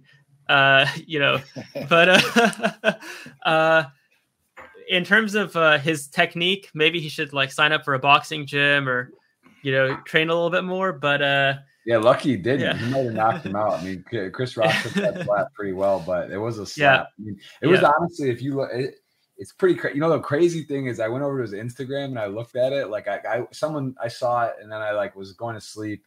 Don't watch the Oscars. It's pretty boring. They've really lost, you know, it's not like a, at least in my opinion, yeah, it's not something I like look forward to even know what's going on. But like when that happened, it was so wild. And I saw his Instagram and it was like his his ta- his like line for the night. It was like him and his wife, and he was like, I and tonight we choose chaos. Like they were like doing a fun little thing, and then he like spoke into existence and just fucking went nuts. And then I mean, it was wild. Like I, I I can't imagine being there. They actually there was a funny thing where they showed because they have like cameras on all the people, the major stars. So they, they got the footage and they like showed everyone's reaction to like when he did that. And like it was wild, you know? It was weird. He was like s- sort of laughed at the joke, I guess. And then he like noticed his wife didn't like it. And then he then he was like, "Oh fuck, got to do something." like, and then I guess he came up with that, which was like a pretty wild. I mean, the, the thing, Yeah. is, you know, he's. Uh, I've read people's analysis is that they most people who analyze it say they don't think it's fake for like XYZ reasons, whatever. Like his voice, like the second time he said, "My wife's name out of your fucking mouth," and and everything. But yeah, I don't know It's not the way. Chris Rock handled it. Yeah, it wasn't right. I mean, it's not, and like his wife has that thing with the alopecia or whatever, so like it's sensitive. You know, like if he wouldn't, like this is, you know, this would be like the funny part is like if it just like didn't do anything, it would just blow right over and whatever. but like now it's like literally the most talked about. That's definitely going to be some cool memes out of that. Some Oh, memes are going to come by him slapping Chris Rock. like, literally, it's Ow. like, everybody. It's just it's it's it's it's really over the top. But yeah, I was just curious if um I'll say this much: at least, he- at least he was the one giving the slap and not receiving it. yeah You know, yeah I, I also know Chimp, Chimp, who you know we've talked quite a bit. I do follow Chimp on Twitter. Uh, you're you you know actually right before this interview, I'm still in. I didn't even have time. I I did a boxing workout. I know you do boxing. I also know you follow the UFC. yep. Do you have any? Do you bet on the UFC or do you just watch? Uh, sometimes I will bet on it actually, and I am Okay. actually up betting on it. I feel like some of the lines are like sometimes can be pretty absurd, but I don't I'm, know. That, I'm I'm in this same same group as you. Do you have so just keeping it to the big ones? Like we got a couple champ champ fights coming up. Actually, the next card, right? Uh, I believe uh, here we'll we'll come over here. I have this already. Or just you just so happen to have it there. I just haven't had this up. We got Aljamain and Yan. We got uh Volkanovski Make it a defending, and then we even right? have the third. Oh yeah, control. There we go. Oh, I I remember. All right, and then even we have Khamzat Chimaev fucking fighting Gilbert Burns. I don't know if you know the lines. I mean, do you have any bets on any of these or anything else coming up? I don't have any bets. I uh, like for the Yan fight. I don't see how Yan really loses that fight. Like Yan just is like a animal in my opinion. Uh, He's When- definitely the best in the division. I yeah, agree. there's no doubt about it. Honestly, he, he's just so technical. It's it's unbelievable. Like it's me- it- like, I love watching him fight. I yeah. Let me present the. I love watching on fight. He's awesome. I, his he's got that dirty boxing. He's tough. He goes all five rounds. He he adapts to his opponent. He's the Mhm. best in the division. Let me give the um. Man, fuck me. I can't think of the name, but you know, let me let me give like the Sterling? counterpoint as to why you might take Sterling in this. Yep. Okay. The Vig Free line is 400. Okay. So, is I that mean- a plug for Vig Free? Rast, do we have a sports book? Yeah, we, Wow, we got the pinnacle lineup right here. Okay. That's actually insane that the odds move that much. Actually, I didn't know. I didn't realize that. Yeah. So, I mean, that's steep. Do I Yep. think Yan wins this fight most of the time? Yes. You know, at, at four to one, you're starting to talk, you know, can Sterling win the fight 20% of the time? You know, I mean, Sterling's one of the top fighters in the division. I mean, Sandhagen, who, Mhm. you know, went five rounds with Yan. Yan won, but, Yep. you know, it was a competitive ish fight. You know, Yan won, but it's not like Sandhagen just got black. He didn't get finished you know, Sterling submitted him, and Sterling is real slick with submissions. Yeah. You know, I think it's something where if Sterling wraps him up, especially early when they're not sweaty, could he submit him? Yeah. If it's going five rounds, Yan's probably winning it like way more than 80% of the times it goes to the judges. But, you know, could Sterling with some of his, he's got like some in and out, like really rangy striking. Mhm. Uh, he's, and, and his submissions are pretty slick. I'm starting to be like, yeah, maybe I, I don't know.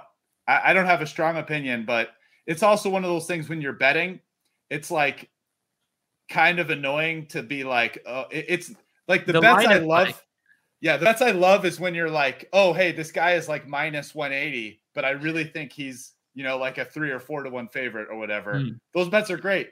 The bets Yep. where it's like, oh, you're getting plus 400, maybe he's actually, you know, maybe it's actually only should be like 250.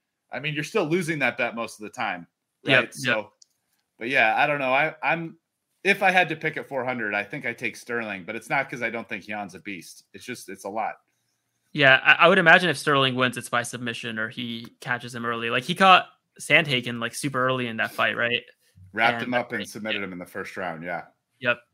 So And the the other fight that's on that, which by the way, I wanted to bring up because to me this is actually the most exciting fight on the card because it's like mm. how can you not be excited about Khamzat Chimaev? And even I can't even I love digesting his content with Darren Till. I'm such a fish. But like uh they're making all these videos together, the Smesh Bros. oh yeah, yeah, yeah. But yeah, um, I don't know. I don't know about that line. Like I like do you see this here? Do you see Yeah, this? yeah, it's what? like I feel like like Burns is probably his toughest competition in that division because Yeah, he actually a little bit. fight off of his Yeah. back, right? Like Let's at least see the numbers. What we got Here, I mean, the Vig free line here is probably about 450. So it's it's it's saying it's something like Burns is 18% to win the fight at Vig free. So you know that I remember, but when Usman fought Burns, Usman, we're talking the number one, at least by the UFC, pound for pound right now, the guy, the multi-defending champ of Mhm. that division. He was, I think he Vig free was like 280. It wasn't more than like 300. So Yep. they're basically saying Khamzat Chimaev is significantly more likely to beat Gilbert, Gilbert Burns than Usman. And this is his first time fighting like a really good guy. So I don't know. Like I kind of want to take Burns. The lines actually keeps going. People keep betting Khamzat because it wasn't for it was like under 400. I, I Uh, actually Yeah, I was sorry for cutting out. I was gonna say I Yeah. actually think you get this situation that happens with uh with MMA betting where you have like a lot of hype betting that comes in on these people who are like on Yeah. a streak or have like yeah like on a streak or have a big name behind them. Like uh in this case, Khamzat's like obviously has a has a lot of this reputation riding behind him. And look, maybe he is like he probably is the favorite in this fight, but you probably have a lot of people who are just like, oh, I like Hamzat, let me just put a bet on him. yeah. Yeah, even though you would think once you start laying that kind of juice, people are just like, "What? How much am I going to win? Laying six to one? like, I bet I bet my hundred bucks I get uh like fifteen dollars." but um, yeah, I don't know. To me, that just strikes me. The thing is, I know I'm going to bet Gilbert Burns on this one, getting my, you know, I might even just lay the juice in the book because I already said in a Vig Free chat I want him Vig Free. I haven't gotten it. Now the line's gotten worse. Maybe I just take it. I'm sure Khamzat's going to fucking finish him in the first round, and I'm going to look stupid. But you know, I just it just seems ridiculous. Like, I mean, the guy's already better than Usman, so I don't know. Maybe he is. Do you go to fights, Chimp? Do you like? Are you like real into it? Do you go? Do you follow it most of the time? You watch it? So, Mm. so I, I almost always try to watch uh watch the fights, but uh, I the, the first time the first fight I actually went to was UFC 272, uh, the early March. so I I was there just for a night, and I went to the fights, and it was pretty cool. Though I don't know if you guys have been to the fights. I actually kind of like it more with the commentary, like watching it at home, because I can also do some other stuff in the meantime. Whereas at the fights, it was like I almost felt like it was less engaging a little bit. Though I don't know what you guys think if you've been to the fights. I've you, have you been to an official like pay per view card, Jeff? You have. Yeah, McGregor could be You the. went to fucking McGregor. Oh, okay. Khabib. That was a good one. That's it though. That So- one, I mean, that was like an all time. I mean, not only was that the most views, but there was that fucking chaos. Yeah, I remember now with the Kuntz story. You were there with him. Yeah, yeah. So yeah, no, I like it. I'm into it. I don't know it as well as you guys at all, but I like it. It's it's it's no wonder it's gra- it's growing so fast. How is the is there like how is the betting? Is there is there ever talks of I mean, especially in some of the other not the main cards maybe, but is there like thoughts people throw them? Also, the officiating sometimes a bit of a tough, right? The scoring people don't agree with always. Tell me a little bit about that because that's something I don't really know much about. Right? Is that is that something that's talked about? Like the the people do people throw matches? Is that has that ever been? Oh, I don't think people are. I think that's pretty unlikely if someone's in the UFC that they're just going to throw a match. I don't know if you, Brian, if you disagree with that, but I mean, I would say this. guys. Haven't heard anything.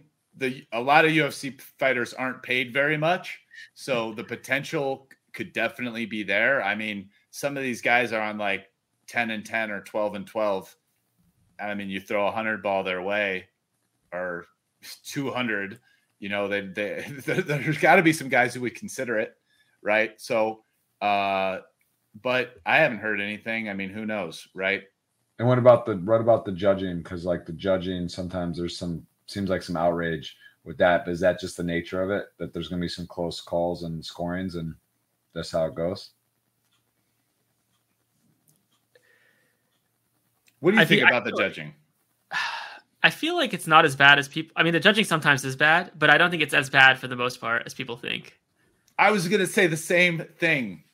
That's what I'm I, saying. I don't know. I've just heard whispers of it. I think in boxing, it's like more egregious, if anything. Like that Canelo versus Triple G fight, the first one, where it was like 118, uh, 110 Canelo. That was like the most ridiculous scorecard I've heard in my life. But I, I don't feel like it's that bad in the UFC, actually. Yeah. I, I think that it's not that there's never fuck ups, but my opinion is that I, there aren't that many robberies, really. Yeah. I mean, there's some fights that were close that, you know, I might disagree, but I think it's maybe reasonable. Like I can see it. Every once in a while you get a scorecard that's unreasonable, but it's it's not like too bad. And I think it's you know, I, in chats where definitely there are people that complain or whatever or following on like Sherdog or something like that. I think it gets blown up by by other people like more than it actually is bad. I was going to say the same thing you did. I agree, Chen. Yeah. Yeah, I don't think it's very rare that I watch a fight and I'm like, this guy clearly won, and then he gets robbed. Like it's it, almost always. I'm like, you know, I could see it. I think this guy won, but I could see it going either way. And then it's like, okay, it's a split decision for the other guy, and I'm like, okay, I'm like I'm not upset about it. Upset what, by it. What is it? Three judges and like, are they just watching the fight and like scoring as they go? Is that how it works? Yeah. Yeah. Yeah. Okay. Fair enough. And before I don't, I want to ask about this NFT stuff. We got to talk about NFTs, and we can keep on UFC. We'll keep it on topic because I know Rast. Oh, we can, we can keep, we can keep moving on. I'm good. I had enough this you time. You had enough Jeff. UFC. I'm not right. angry. Rast loves UFC. I'm not angry. We have to change Vig Free Dude, UFC. Honestly, um, I'll say this much: it's like the only sport I really watch nowadays. It's just yeah. I, I, don't watch NBA, I don't watch NFL for the most part. Yeah. Like well, so even can, watch for the most part. I'll put it in the middle then. Hold on, before we move to NFTs, one of the things I'm thinking about doing going forward for Vig Free, which you know, this is it. We're gonna have Jeff like he's walking in and out. He maybe he's like leaving, but do like pre and not for the fight nights because I do watch the fight night stuff now, but I'm I'm not gonna do it. But before the cards, like actually do like uh man, let's talk about this card. What are the bets? What are we doing? So like 273 is coming up. We got these fights, you know, maybe Chip, maybe you're going to be one of the guys. We'll just like run it back and we'll talk UFC and who we're betting. You know, we're not professional UFC betters, but like the man said, he's won some. He's a smart gambler. He understands risk versus reward. I don't think you're going to be watching this one this weekend. Oh, it's not this weekend. It's Trust me, I'm watching it. I made sure I planned that I will be back from the commentary gig in time to watch on April 9th. I'm fucking not missing this one. Gilbert Burns and Khamzat Chimaev. I am hyped, man. We're fucking doing it. Let's go. I'm gonna have my money on Gilbert Burns, and I just like I won't be that upset when Khamzat fucking starches him, and he still has only one strike landed against the motherfucker. Does it against Gilbert Burns? How? But I've got to take the 450, bro. Let's go. All right. Well, there it is. I All right. It. So well, we're moving. We're moving on. Though. Well, it's we're even a segue, Ras. I'm not going to full, fully pull you away because I'm going to segue it with NFTs in UFC. It looked like there was some NFTs, maybe with the the uh, Dapper Labs or you know who is this? The um, NBA Top Shot, same kind of lads that put the UFC on, and which actually for UFC, you know, moments, right? Like knockout clips. It kind of makes more sense than a lot of things. I think even. But um, there's some debate about how much the people are getting paid, the percentage to the fighters, this and that. Do you have any thoughts, Chimp, on that? Are you and, and then we'll sort of talk about NFTs as a whole. Mm, I don't have any opinions on the UFC NFTs. I, I know those those exist, but I, I, have no opinion on those in particular. I mean, I can give you my thoughts on NFTs as a whole. Yeah, would love it. Please. I mean, I'm I'm personally, yeah, I guess I'm personally not a believer. Really, I think that I think some of them that can be cool, like status pieces. Like I was thinking about buying an ether ether rock at one point before they rocketed, just because it's like, oh, there's only a hundred of these, and it sort of really is like a supply demand thing or like a hype thing, in my opinion. And the one problem that I have with NFTs, and I can I can see an argument for the older ones like CryptoPunks or Ether Rock, but the problem I have with the newer NFTs is that people are just minting them, you know, and it's it's basically like a modern day exit scam for most of these, right? It's just like how let me let me start my own NFT, let me see if I can sell it to a bunch of people, and then uh, you know, it's basically free money, right? And so I think some of the older NFTs I could see an argument for, like CryptoPunks, like I said, uh, EtherRock, um, maybe even Board Ape Yacht Club has been popping off. Can you put that on the screen? Where are they at right now? Because I they, I know that now with Bitcoin price move, I'm actually curious. It's been a few days um, with punks. Yeah, if they're up to like 250, I saw they were 225 maybe like three days ago or four days ago. I, I think they're 71 ETH. If I I checked it earlier today actually, like but maybe it's a little bit. Maybe I'm misremembering. Make I remember big. a seven handle. Bring us big, Rasty. Bring us big. Control yeah, for, for sale. Uh, if you go back, if you go up, sale. yeah, yeah, 71. So 71. What was that, like 250? 240, it says. Yeah. All right. No, keep going though. Yeah, I don't know. I just think here's the thing that I would tell people: if you want to look, if you want to go buy a super, if you have a ton of money and you want to go buy a single super lotto ticket, like it's probably not going to affect you, right? But uh, generally speaking, I think that anyone entering the crypto space should just focus on buying Bitcoin. And if you want to mess around with some money and in some of these things, and you know, it's like if you want to go to Aria and play the play the pit games, which I never do, like I, you know, I'm I'm not into pit games or any of that stuff. I'm just into like games where I, I can have an edge. But if you want to go to Aria and play and you you're you know you're making a killing and you want to go in there and gamble with like an ultra small amount of money, then just know what you're getting yourself into, right? So I think for most people, they should just actually stay away from them and just stick to like investing in Bitcoin, basically. Right. But if you want to play craps or even a roulette, hit it 35 to 1 and go for it and put some money down and just yeah have a drink and see what happens like that's uh that's a good analogy i like that i like that a lot um okay so crypto or uh, NFTs is not your. That's not your. You're not. You're not on the NFT train. Uh, you, not at all. uh, fair enough. That's. I mean, that's how I feel. Other exactly as you mentioned with the mint ones, right? Like the the blue chip ones that I think will likely be good or not get too much volatility. Um, there's still volatility, but I, am with you on that. I just it's it's hard to imagine. It's similar to all these like uh, Bitcoin projects, like or all these I'm sorry, crypto projects. Some of NFT, there's probably only going to be a few big solid ones, and the rest are just kind of yeah, as you said, unfortunately, probably pump and dump scams and just not going to be. Well, it's just there's I think the supply and demand thing. Yeah, the hype. The hype and the thing is that there's actually an infinite supply of potential NFT projects because you could just keep making pictures and yep. the cost especially if you're just it's very low and then you're selling them for like actual money uh you know oh generate it like a computer program generates some art based on a, you know whatever you spend a couple days coding it done you know 10,000 and you just like mint them all so yeah i mean i think the kind of key word for what you said is like yeah the historical there's some sort of historical or societal importance put on certain projects um, that won't go away. But you know, I mean, like it, it's almost like with art, like something made everybody loved, like Leonardo da Vinci or Michelangelo or certain super, you know, Monet, certain certain famous artists, and then it grabs this place, and that doesn't have to continue forever, but it tends to be this kind of trend line of like we value this. And obviously, it's way too early to compare this to like hundreds of year old like art projects or something but there is that type of thing. Well, and then a bunch of art is made every day by people that get sold on the street or in like local shops that is never really worth more than anything significant because it's yep. just some art for whatever reason. Not necessarily that it's better or worse. You know, you can argue about that, but that that's just the way it goes. And so I feel like there's a lot of that happening with NFTs. So you know, uh, I get it. Yeah, makes perfect sense.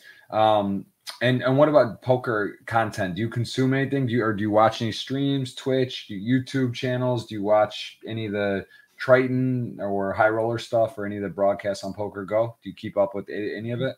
Not really anymore. I, I did see you guys had Galfond on earlier. I'm like a huge Galfond fan. I mean, because I'm I'm you know came in came in in the PLO streets, I guess, but uh, not really anymore. I mean, when I was playing poker, like I would be consuming like you know, I had the Run It Once training. I had like just like these high rollers where it's like cards face up. I would be watching those. Um, if I wasn't playing, like that would sort of be like, like I said, the first thing I would think about back then was like wake up, think about poker, go to sleep, thinking about poker. But nowadays, not not not as much, honestly. Do you have your alert set? Do you have do you have plus minus Bitcoin alerts? Like I know Rasty, you for a bit, you had some alerts. Do you still have those? Those uh those do you have those songs set or anything? Or do you wake up, do you kind of go to the restroom in the middle of the night, you take a look, or are you yeah, that's that's exactly what I do. if I wake up, uh, my, my phone is right next to me. I'll just take, take a quick glance and go back to sleep. Fair enough. Makes what uh what year what were the like two years or whatever it was where you were playing poker seriously? Just so I can place this. Uh it was like 2014 to 20 like I started basically my run up summer of 2014, but I was okay. like I was playing like very small stakes and I, like given the Bitcoin price at the time. And then 2015, 2016, 2017 was. I know when, I mean, my recollection was, and maybe it was like, actually, I feel like it was maybe slightly before that, but I'm sure it was like hitting, hitting the stride, like around the time, like before, and then like when Phil started the like Run It Once trading site. I don't know if you mm-hmm. ever had a subscription to that. I did. Yeah, I did. Phil was making like by far by like a wide margin like the best digestible PLO yep. content on the internet and obviously crushing like the highest stakes. So yeah, it's like it was very easy if as a PLO player to probably be like, I love the Phil Galfond with his like, you know, like goofy professorial, like awesome voice and you know, super nice guy. Dude, yeah. they had great content there from other people too. Like I, I remember I used to watch all those uh, Joe Ingram interviews also actually at the time because he was like doing a lot of those back in 2015 2016 and i remember like watching some of the sauce videos on Run It Once like when he was playing heads up and you know he was playing hold'em but it was like it was still like super interesting because yeah i don't know i love sauce's videos too back in the day 100% yeah. i thought i i mean uh i i remember there was a period of time like when you're talking about so we're talking about like whatever five to seven years ago I didn't watch that many videos. Studying was not a very big part of what I did yep. with poker. I mean, my biggest thing uh, prior to solvers was like focusing on my own kind of health. Like I was mm-hmm. doing focus and you know the hypnotherapy with Elliot Roe, trying to eat well, exercise, make sure I was getting enough sleep, whatever. Um, you know, not as much with the poker setting, but the little poker videos that I did, I love Sauce's videos. Like Sauce yeah. had some really like interesting uh, theoretical stuff, and and there were a few theory videos he did that were just amazing. Yeah, Sauce was Sauce was awesome. He he was he was the good shit.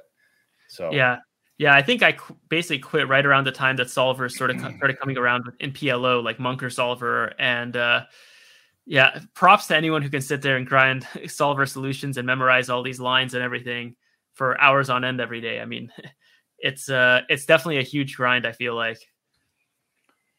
Yeah, I mean, I, I have never really done that, and so I, I, do feel like solvers have not been net good for me at all. I, I would mm-hmm. say probably my poker apex was in that range, like five to seven years ago, like right before really solver started improving a bunch of people's games. Yep. Um, I got rich and stopped working super hard, but uh, it's like yeah, I, I, do know from people who I've talked to, good friends who work. I mean, a lot of it is, you know, obviously you're not going to remember solver outputs, right? It's just yeah. like infinite number of like this crazy memorized chart. That's like for a computer to fucking do. But what you try to do is, you know, remember the shapes of the outputs of whatever, right? Like uh like the condensed shape starting from the upper and like trailing down with the pairs or this, or mm. you remember um you you kind of study the output quite a bit and you try to remember like certain takeaways by it. Oh like so and, and then you you theorize like why that is for a reason that makes a lot of sense to your human brain so that you can remember it right? Because like i just remember this from school almost. It's like learning.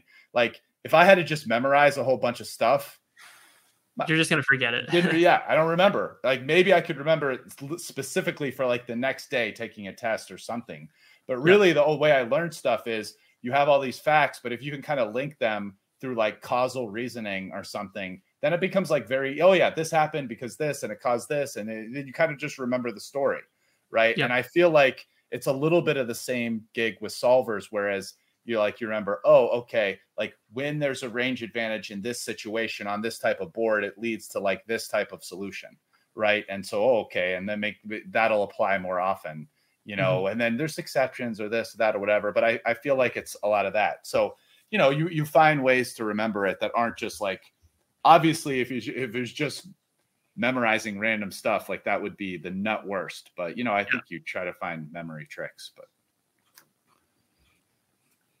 So that was my rant.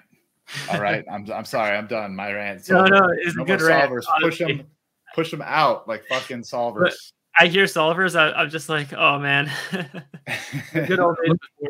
Let me ask you this, Chip. What, what do you yeah, think I, about a course for for trading for for for Bitcoin or for NFTs? Because like I, I've thought about this a little bit. Like it seems like there's a there's a space because like think about poker how many programs and different courses, and even in the last few years, new courses, new people that have have a following or person personality or any kind of loyalty. You know, people are dying for information. They want to learn. They want to do it. They don't want to, you know, kind of the same thing. They don't want to go into deep solver work and look those charts that Ras shows. Although you know it gives the point you're talking it through, it's overwhelming a bit to like, wow, this is like complex. People don't mind studying or learning. It's just they don't want to go and get overwhelmed and feel kind of outsmarted. Have you thought about that, or are you a little surprised? Maybe there is. There must be. Is there some courses or anything that's good out there right now? I mean, I'll I'll say this much: like, I think the problem with trading is it's hard to find someone who's like doing well and is willing to sell like a cheap course. Like, the reality is is that like someone who's doing well trading isn't going to offer like a fifty dollar trading course or like a you know run it once for example was a hundred dollars per month and like you're not going to get that in the trading space with someone giving out what they look at because like i can give you an example on my end right? Like there's specific data points i look at and there's very specific ways that i interpret that data. And the way that i've come to those conclusions is from years of just sitting here watching it. And so like there's a reason why if you read my twitter i sound like totally deranged and i'm trying not to give out too much because i like you know i put a lot of effort into into what I've created. And so like it's going to be it's going to be hard to find someone who's going to give you like actionable information to give you an edge in the markets for a cheap price, right? Like I mean I wasn't going to bring this up but speaking of courses it's like you know I get shit for uh you, you know I have like this quote unquote like private group or whatever where I actually show people how I trade and it's like I get a lot of shit for it but that's what I value my time at. And so if people want access to my time or want to learn how I actually trade, like that's the that's the fee that I charge. And if no one wants to take me up on it, I'm totally okay with it. If no one wants to join for the next year, I'm totally okay with it. But the reality is is that like my focus is primarily on the markets. And I will say this, and I'm curious, you know, I'm curious if Galfond had the same experience with him with himself and run it once. I felt like for me, like as a trader, when I'm in sort of a smaller group setting, and in 2019, like I was doing this a lot just in like a private group. And then now I'm doing this sort of in the group that I'm running. I feel like when you're in a smaller group setting and you're sort of like accountable for what you're putting out there or your opinions you're putting out there, it definitely sharpens you as a trader. And I wonder if Galfond feels the same way, like when he's teaching this PLO content, like did it sharpen him as a player? Um, so, but in terms of like general courses, I think that what you're going to find for free or cheap is usually not going to be like from a big account is probably not going to be what gives you an edge. There's probably better material that you can get for free, to be honest, but it's just going to be from smaller accounts, right? I can give I can give a little bit. So I'm not Galfond in the yep. sense that you know he created a trading site. So there were other incentives for Galfond be, yep. beyond that because you know he had the whole site and and uh, his business he was running.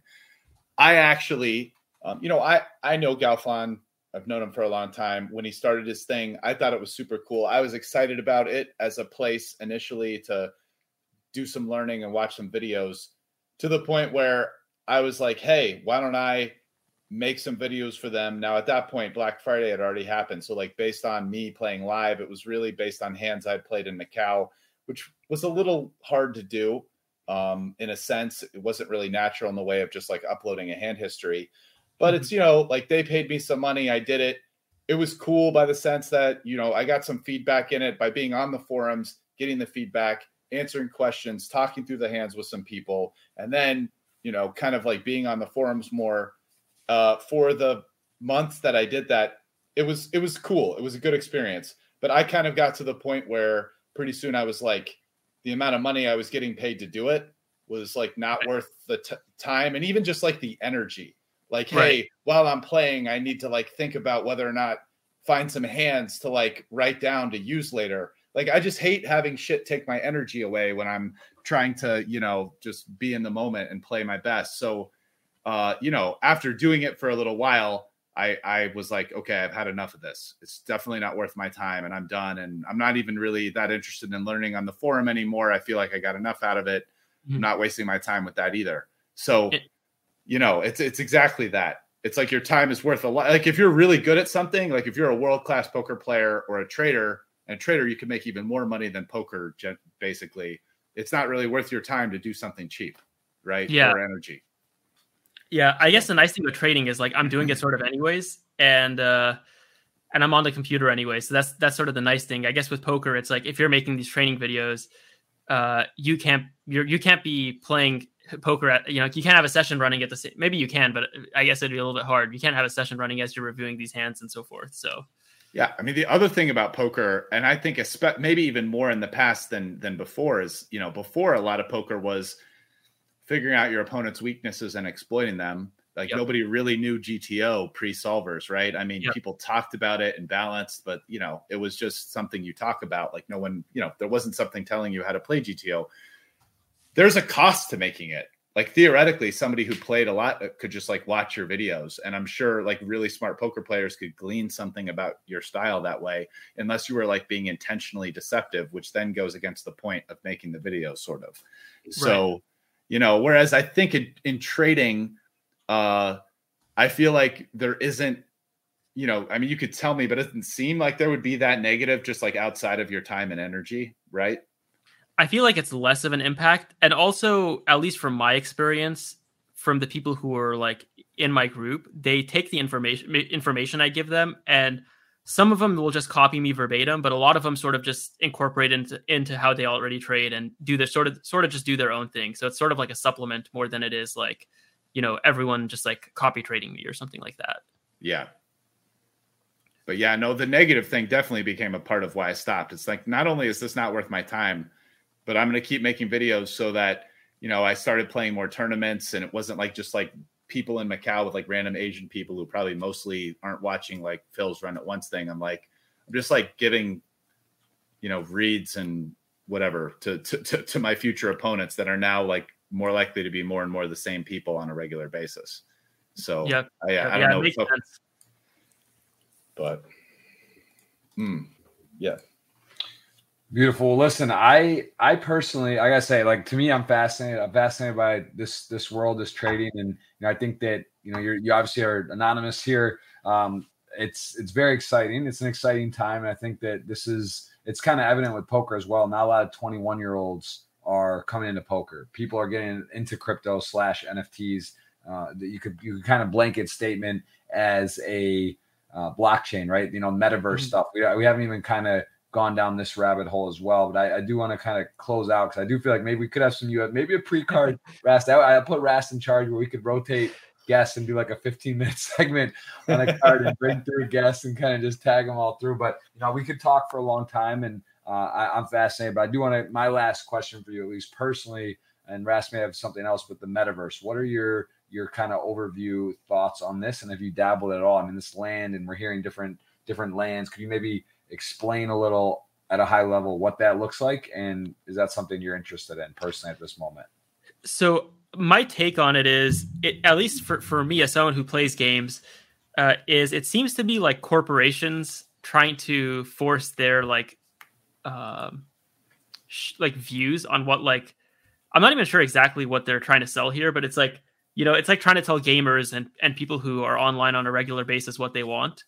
And i think the reality is is that most people don't uh, don't necessarily like most gamers that you talk to will just be like, yeah, screw this metaverse thing. But I was talking to this with my friend actually like two days ago, and his take was like, if you can, if you can like find a good like, if you take a look at the metaverse, it's like some sort of combination of like financial markets, gaming, um, NFTs, and uh, like let's just say like game development or something like that.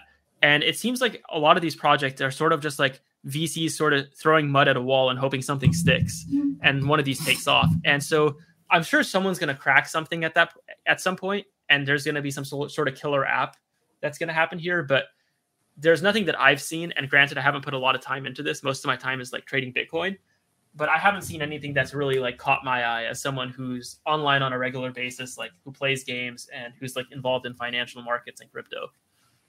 Right. And all right, so that Oh no! Ahead, is, this a, is this a follow up metaverse question? Because I was going to ask him about the games, but do the follow up metaverse question. No, no, go well, go for it. No, I have no thoughts. Okay.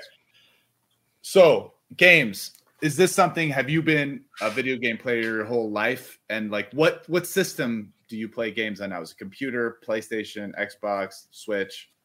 Yeah, so I'm not like a super competitive gamer, but like, uh, you know, I started off as a kid sort of playing like StarCraft and Warcraft on the computer. Yeah. Like StarCraft, like the Blizzard games, right? Like StarCraft, yes. Warcraft, Diablo. Um, and then, you know, like the GameCube game, stuff like that, like console games as a kid. But the last console that I had was a GameCube. So um, okay. it's mostly been like computer games, like League of Legends, like a little bit of World of Warcraft, uh, things like chess. I've been playing a bit more chess lately, things like that. So Okay, I don't even know cool. if you would consider chess a computer game. Actually, definitely not. I guess. Uh, I wouldn't, but I've done. You know, I, I've gone through various like, hey, I'm I'm playing. So actually, there was a long stretch where I didn't play too many video games, but I did a number of like, I'll call it like I was like brain training. So mm-hmm. I, I, had an Illumosity account. I you, you would use it on and off. I did chess, especially like uh, you know, like the what is it called when they, the they have like the puzzles like you have a situation yep. and you have to find the move I, yep. I, thought those were like great brain training exercises you know mm-hmm. sudoku a bunch of stuff i wouldn't mm-hmm. necessarily call those video games but I, I recently like during covid uh or no it wasn't even yeah like late covid like last year i bought a i bought a ps5 or was it yeah i bought a ps5 so i had had a console in like 10 years or something but i've i've done a little bit more gaming on my PS5 recently, so I was just curious. Nice. How are you liking it? I, I, you know what? It's weird. It's like I had gone through a period of watching more like movies and video games, and I, am sorry, movies and and and especially TV shows. And it's mm-hmm. almost like getting this now. I've transitioned and I watch very few movies, and not that a lot of my TV shows have kind of ended, and I'm not. And I've been doing a little bit more gaming in the last year, and I've enjoyed it you know, I, I kind of try to put in some research and because I haven't played too many games for years now, you know, I, I I'm not just like, oh, the whatever's out now. I'm like, what's like the best game in the last 10 years for PS5 or PS4? And I pick it. So like I just played through Last of Us, which was like one of the most well-known games for PlayStation. I'm like, oh, this was this was a lot of fun. Another game, super short, but like very cool, was this game called Journey. I think you can mm. play it on the computer as well. But it's kind of this like short, really like artistic, beautiful game. So I don't know. Those are a couple games and whatever. I like gaming. Yeah, I'm a, I'm a big fan. I mean, I've been, I've been, like I said, I've been playing games my entire life, and I definitely think there's a place for them. Um, so, yeah, it's stimulating. You know, I mean, you're you're interacting, and uh, yeah, definitely a lot more stimulating for your brain. I feel like, but yeah, it's, it's. I always thought I would play video. I have a three year old almost son now, and you know, video games. I remember it was a big part of my life growing up. I always thought I would just like be playing video games with my son, but I haven't played in so long. I love FIFA. I love I, it is fun to play, but there eh, you realize it's like a real time suck. You know, it's just like you. I didn't realize yeah. how much time I actually played on video games as a kid. It's kind of wild. Like if I look back, like there was legitimate pie charts of like my youth on you know being at home. And now it's it's kind of crazy to think what's going to happen with virtual reality metaverse like the, all these experiential things. It's it's getting a little bit a little play bit, to earn games. Oh yeah. What if more and more what if more and more like legit cool like real games that people want to play become somehow play to earn? Yo man it's like life by design. Pretty soon people will just be like playing games and creating content and betting on stuff going up and down or who's going to win this fight. And like robots will be doing all the actual work.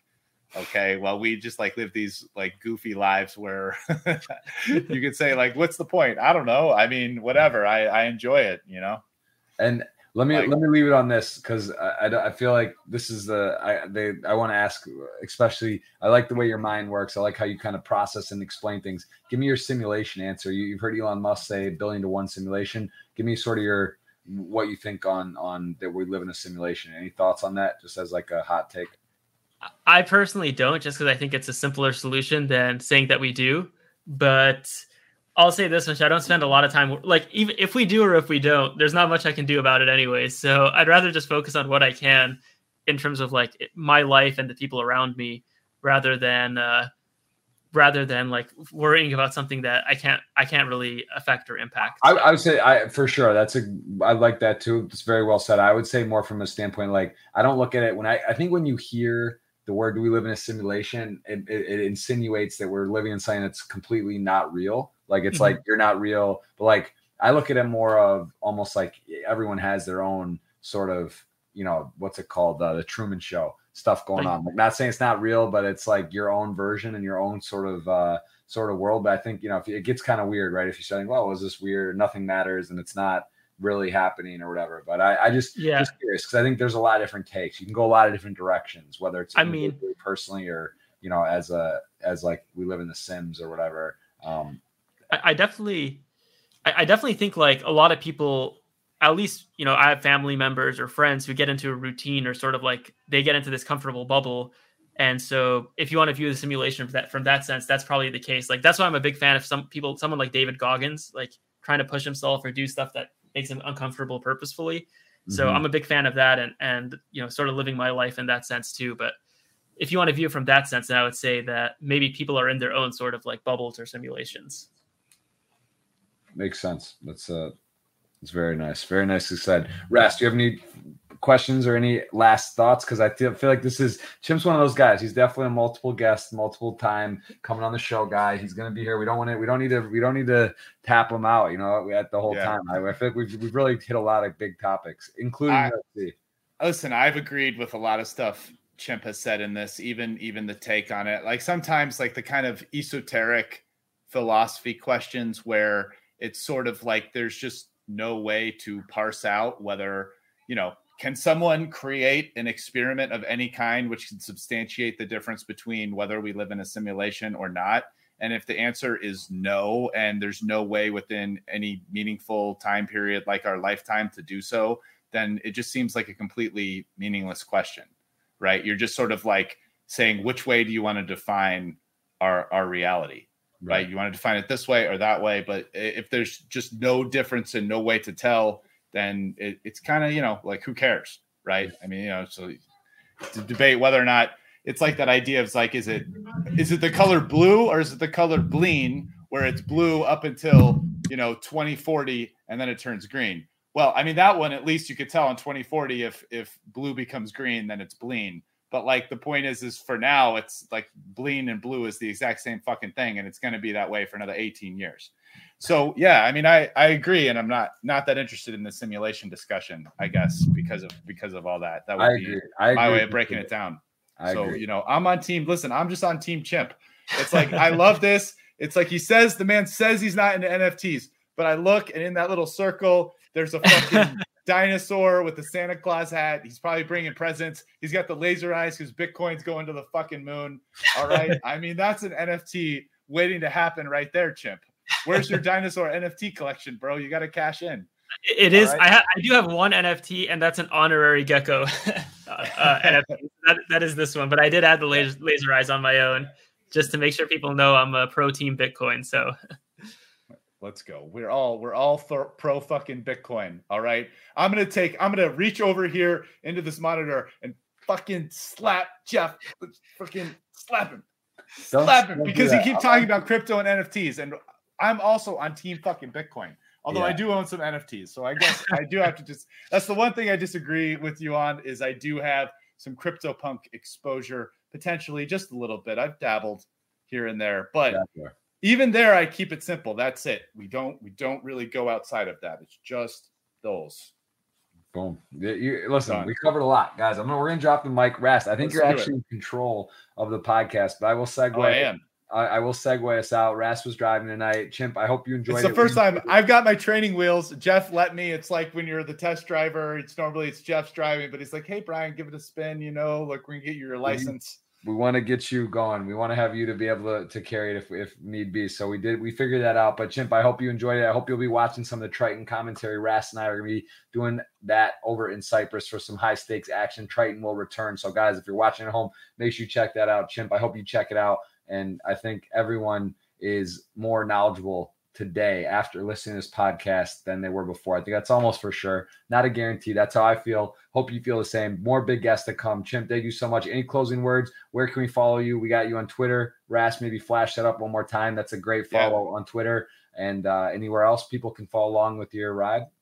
Um, I, yeah, mostly just on Twitter. If anyone wants to like send me a message or has any questions, you can send me a message privately on Twitter. I keep my message inbox open for anyone. So if anyone wants to contact me or anything, uh, or has any questions after the podcast, uh, you know, feel free to reach out.